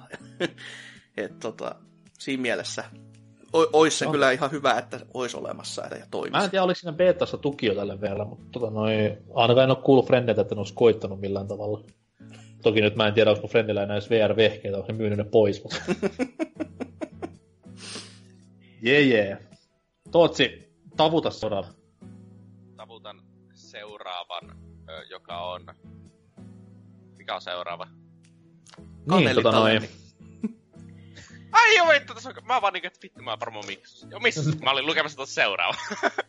Oho, Vertaisesti todellakin jotain sellaista, jota oikeasti pelaisi haluaa päästä pelaamaan, joka antaisi syyn ostaa tuo melkoisen kallis lisälaite haluamalleen alustalle. Warpoint oli aluksi kiinnostava nimiike PSVRlle, mutta eipä arvostellut kauhean suopeita sille olleet, no kun se näytti paskat. Öm, ehkäpä se uusin Ace voisi jo- jo osoittautua VRn arvoiseksi peliksi. Kunnia maininta vielä Opossumille, kun hostasi ensimmäistä kertaa hyvin veti ja seuraavaksi sitten kokonainen jakso hostauksen. Opossum on hieno mies. Kyllä, meni oikein näppärästi. Mutta tuohon Ace Combatiin palatakseen, niin ei kannata senkään kanssa ihan hengitystään pidätellä, että sekin siirtyy ensi vuoteen. Et, kiitos vaan Namco tästä. Ai niin. Mutta eikö sitä, siis tehtiinkö sitä vartavasti PSVRlle, vai onko se vain niinku moodi siinä? Mm, Mä en ole täysin varma. Kai se niin toimii ilmankin, mutta totta kai sitä mainostetaan isosti sen kanssa. Okei. Ja kyllähän sekin, siis se on ehkä niitä ainoita, niin kuin mikä tämmöinen VR-peli itsellekin voisi vähäkään niin kuin liukat, liikuttaa edes. Turpakiin, sä oot vaan Namco-fanipoika vittu. Ei, mutta se näyttää kivalta lentelyltä. Siinä on just se, että sulle ei pahoinvointiin pitäisi tulla yhtä pahasti kuin kaikessa tämmöisessä vitun kävelyliikkeessä tai missä niinku teleportattaa sitä. Tämmöisen, niinku, missä on just tommonen teennäinen joku, öö, miten siinä pelissä vaan liikutaan. Et tossa kun lennetään, niin se tuntuu silleen niinku luontevammalta. Okei. Okay. Mutta täällä sitten velipojan Pekka, saatanan rotten, hylkäsi pisteeksenismin. Öö, toteaa täällä, että jos onnistuisin saamaan näköni takaisin. niin, valo poltti silmät ja Mä en ole koskaan funtsinutkaan, että kuin hauskaa olisi pistää sokea pelaamaan VR.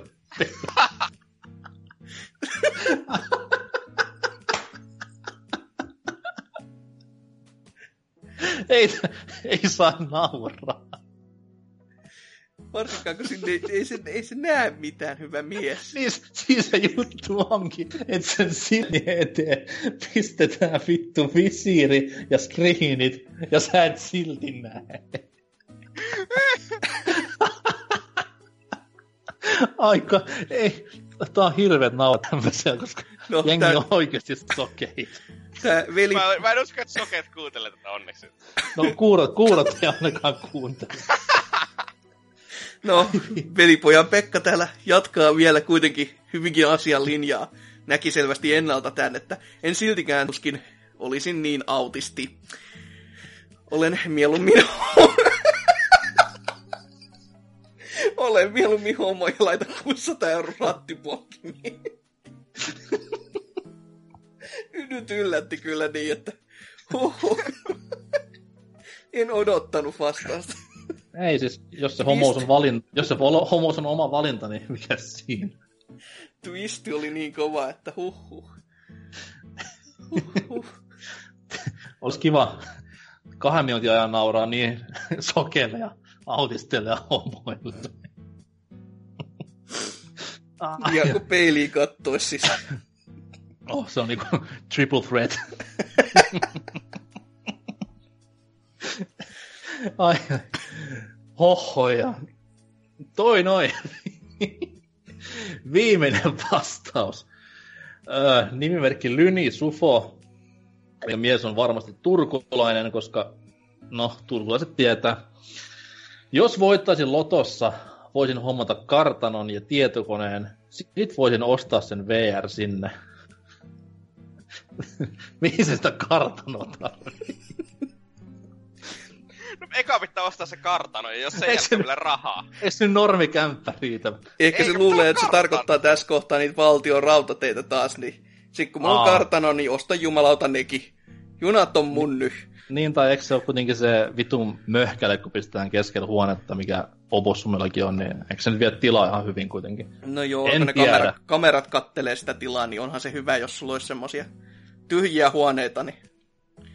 Mutta joo, Mutta joo, näitä. Lyni, Lynisuf on vielä läpättää kommenttinsa, että muuten en noihin vempuloihin koske.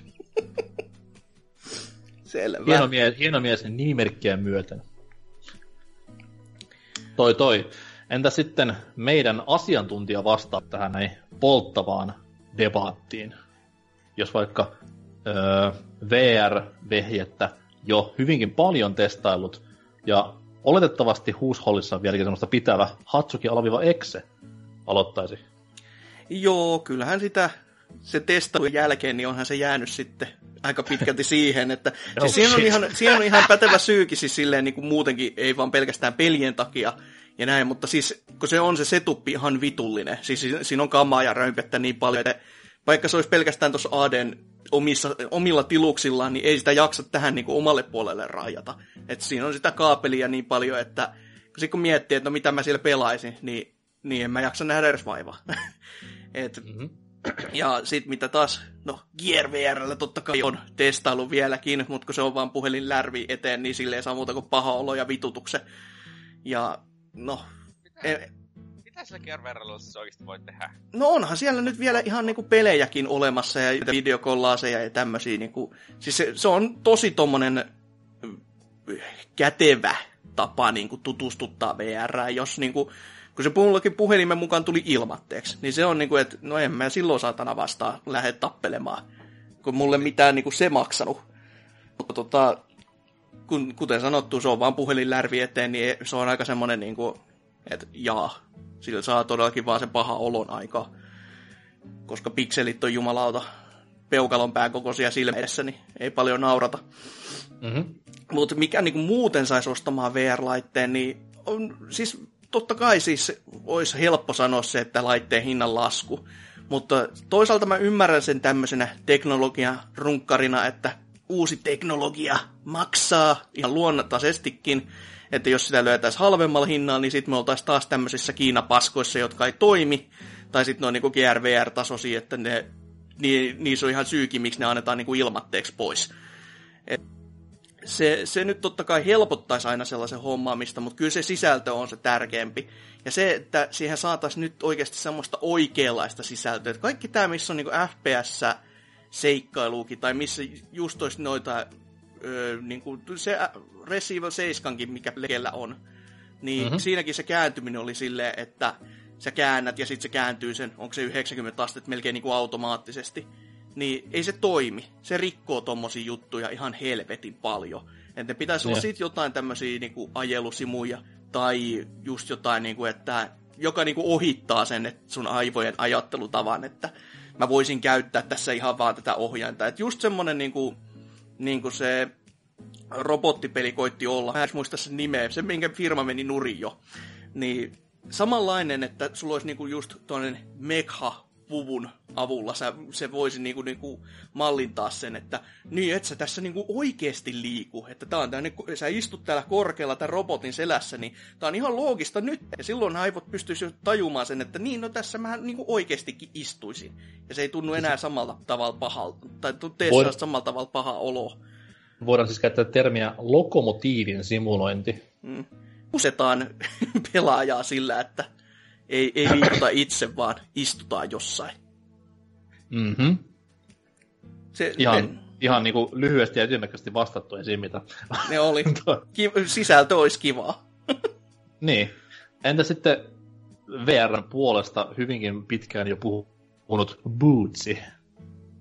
No, että mä ostaisin VR, niin sille pitäisi tulla jonkinlainen hyvä räiskin ei räiskintäpeli, mutta ensimmäisen persoonan peli, jossa ei ole vammainen liikkuminen. Eli Resident ei kelpaa. Niin, siinä vammainen liikkuminen, se on kauhupeli. Ja vittu mua pelottaa sinne Preissa, en mä ikinä pysty pelaamaan Resident Evil. että niin. Sano, sano, että, sano tunnettu peligenre, jossa tämmöinen voisi olla edes mitenkään mahdollista. Ei Ihan peligenre, vaan pelisarja, korjaan. Ei pelisarja. Joo.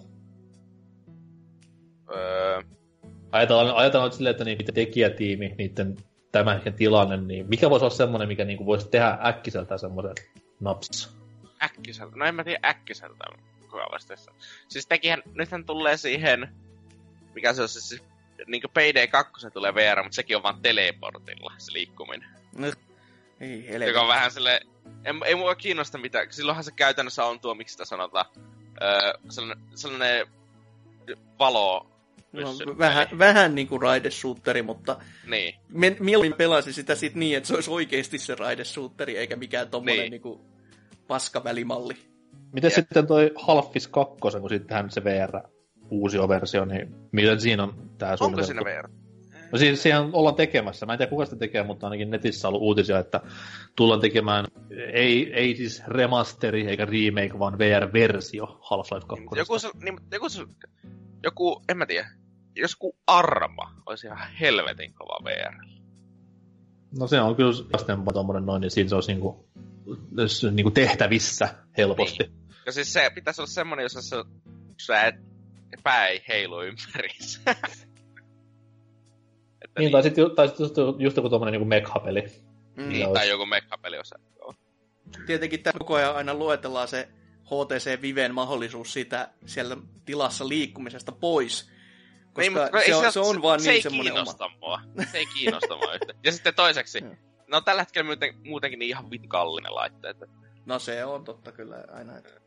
Mutta joo, siis se, se HTC Vive liikkuminen kyllä, se on, se on kuitenkin oikeasti semmoinen, niinku, mikä niinku erottaa nämä muut niin täysin siitä, että kun noissa on vaan se pääliikkeet ja sitten se totta kai sulle tulee paha olla, mutta entä jos sä pystyisikin just liikkumaan huoneessa paikasta toiseen ja sitten sulle ei tulisi tommosia niinku mitään niitä, ei olisi niitä varppeja ja tämmöisiä, niin sille, sille pitäisi olla niinku toi pelikenttä vähän vapaampi, mutta silti niissäkin vaan se paha olo tuppaa tulemaan jostain vitu syystä, niin ei sitten. Okei. Okay. Oma vastaukseni on Prepare your asses. Tota noi, eh, jos nyt puhutaan niinku ihan tämmöistä, että mikä saisi, niin totta, totta, totta kai ne selkeimmät niinku hinta ja pelit. Jee. Hinta halvaksi, pelit kiinnostaviksi. Siinä on aika hyvä tommonen jokaisen pelikonsolin kulminaatiopiste. Mutta sitten taas myös se itse tekniikka pitäisi olla semmoinen, että koska mulle kuitenkin pelaaminen on sosiaalinen tapahtuma, vaikka niin kuin pelaisin yksin, niin silti niin kuin mä tykkään, että mä voin vaikka vastaa puhelimeen samaan aikaan tai, tai, tai, tai Äh. Oot, Kirjoita- oot, Kasuaali. Puhelin mutelle. oot niin skitso, että on kiva pelata pään sisällä olevien kaverien kanssa. Niin, siis se on totta kyllä. Tämä on vähän niin kuin se Michael Keatonin leffa, missä sillä on monta kloonia. Kaikilla on eri persona. Mutta siis toi, niin kuitenkin niin mä, en, mä en koskaan dikkaa, et, tai ole koskaan tykännyt mistään, mikä sulkee mut täysin pois siitä, missä mä silloin olen. Et mä teen niinku duuniinkin silleen mieluusti, jos mä oon kotona, niin siltä mulla on aina joku, joku NS-langan toisessa päässä. Oli se niinku frendi tai joku vitun Discord-nörtit jossain PPCn Discordissa, vink vink. Mutta siis toi, aina kuitenkin tarvii sen jonkun niinku indikaattorin siihen ympärille. Ja se idea siitä, että niinku mä en kuulisi mitään, mitä ulkomaailmassa tapahtuu, mä en näkisi mitään, mitä ulkomaailmassa tapahtuu, niin se on jollain tavalla hyvinkin friikahtavaa, että ei oikein sovellu. Ja just nimenomaan se, koska se pelaaminen on sosiaalinen tapahtuma kuitenkin päällisin puolin, niin ei VR vaan sovellu silleen, että porukka kylää ja pelaat sit VR kaikki vuorotellen. Niin ei se vaan, se ei vaan toimi omassa päässä mitenkään. Et jotain siihen niinku tekniikkaan pitäisi semmoista saada, että se olisi niinku vähän tuommoista saumattomampaa ja mutkattomampaa kuin se, että sä otat viiden huntin vitumosen mörskäleen sun silmien eteen ja oot siellä johtohelvetissä sitten pyörit oman aikansa. Menee tiedä sitten, ehkä saada jatkossa, mutta ainakaan niin näillä näkymillä mä en näe, että seuraavan kymmenen vuoden aikana tulisi mitään muutosta tähän nykyiseen, niin en sitten, en sitten VRään tule hirveästi panostamaan.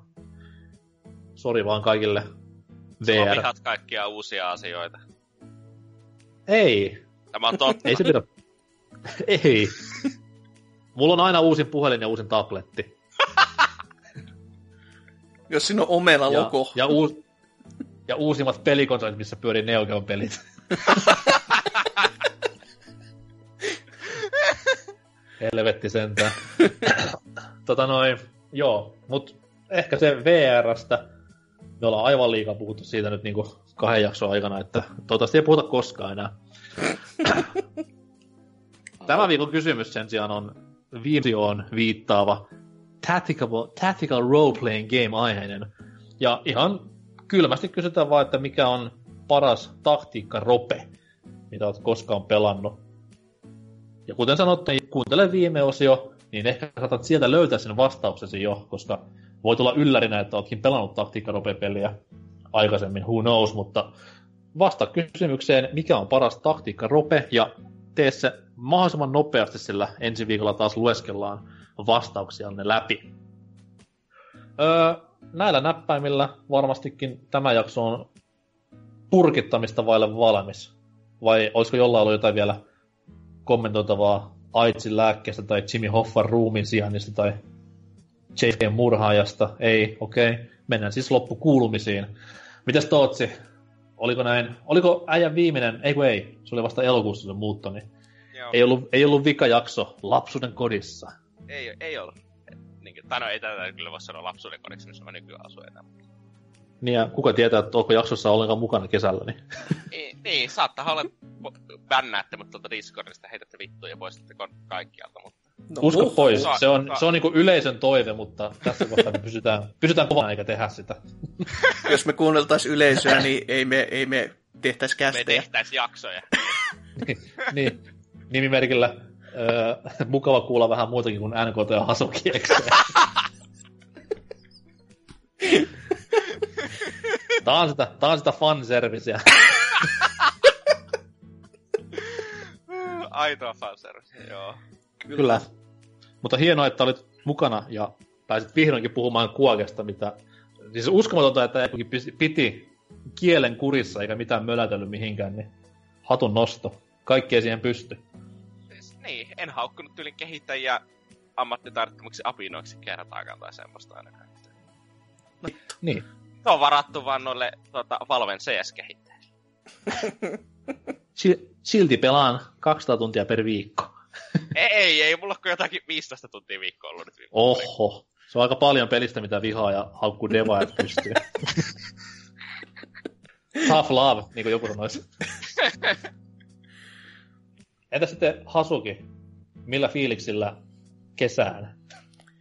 No kesästä nyt en osaa sanoa, että vaikka olisi ihan kiva, jos siellä vain taas vaikka lunta sataisi taas vaihteeksi, niin saisi tuommoisen vähän vaihteluun, vaihteluun näihin kesähelteisiin. Mm-hmm. Mutta joo, siis noin kästin niin kuin ylipäätänsä, niin olihan tämä nyt ihan hauskaa, että odotin, että kauheata tuskaa ja paskaahan tästä taas tulisi, mutta ei, kyllä täällä nyt ihan hauska oli ihan istua. Että... Ja no, se on kiva kuulla. Ei Hienoa. siinä mitään sen ihmeellisempää. Itelläkin oli tosi hauskaa. Vähän nämä eiliset palojäljet tässä poltteli jakson aikana, mutta Pokemonista tuttu Burn Heal auttaa niihinkin.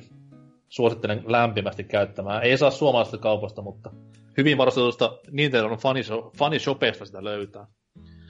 Öö, mitä tulee jakson sisältöön, niin oli tosi kivaa. Kiva puhua itselle rakkaasta kistä. Nyt on vähän haikea fiilis sille, että ollaan puhuttu kuitenkin PPCn historiassa jo Megamanista, Capcomista, taktiikkaropeista, shmupeista. Niin tässä rupeaa vähän niinku lempiaiheet käymään vähin, niin kohta niinku eläke, eläkepäivät koittaa. Toivottavasti hyvin pian. Ja nimenomaan eläkepäivät, koska PPC hän kerryttää eläkettä vitusti per vuosi. voi voi. Ainakin se aikastaa sitä, jos ei mitään muuta. Joo, siis kyllä, että niin työkyvyttömyyseläkeen masennuksen takia ihan päällä. Diagnoosi tuli helposti kyllä, että näytti vaan, että yli 260 jaksoa ollaan tehty, niin sieltä tuli saman tien paperit ja pöytään. No, vitsit vitsinä. Tota noin, loppu varmaan plugit vielä kaikista mahdollisesta. Eli BBCllä on Twitter, sitten meillä on Discord, sitten meillä on Facebook, sitten meillä on Instagram. Älkää siis menkö Hasukin omaan Instagramiin, missä on piu, piu, piu, 50 seuraajaa jo. Aika paljon kuitenkin.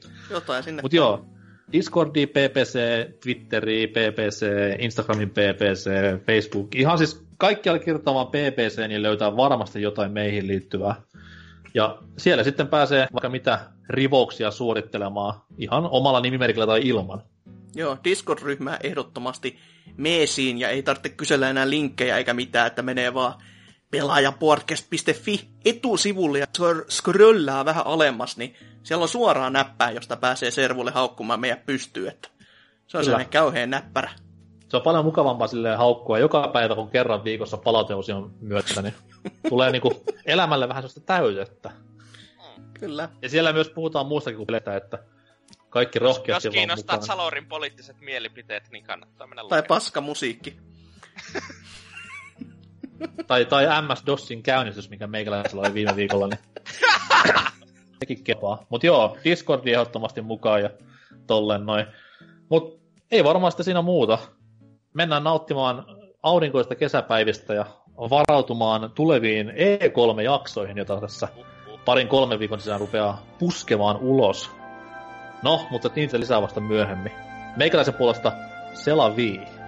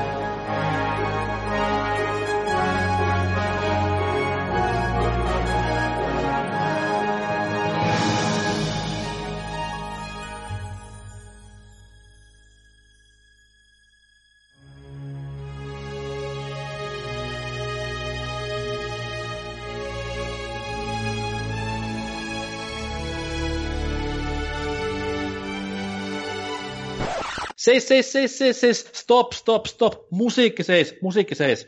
Häh? Huh, Mitä nyt? Hasuki, Otsi, Ah, yksi tärkeä, tärkeä juttu unohtui.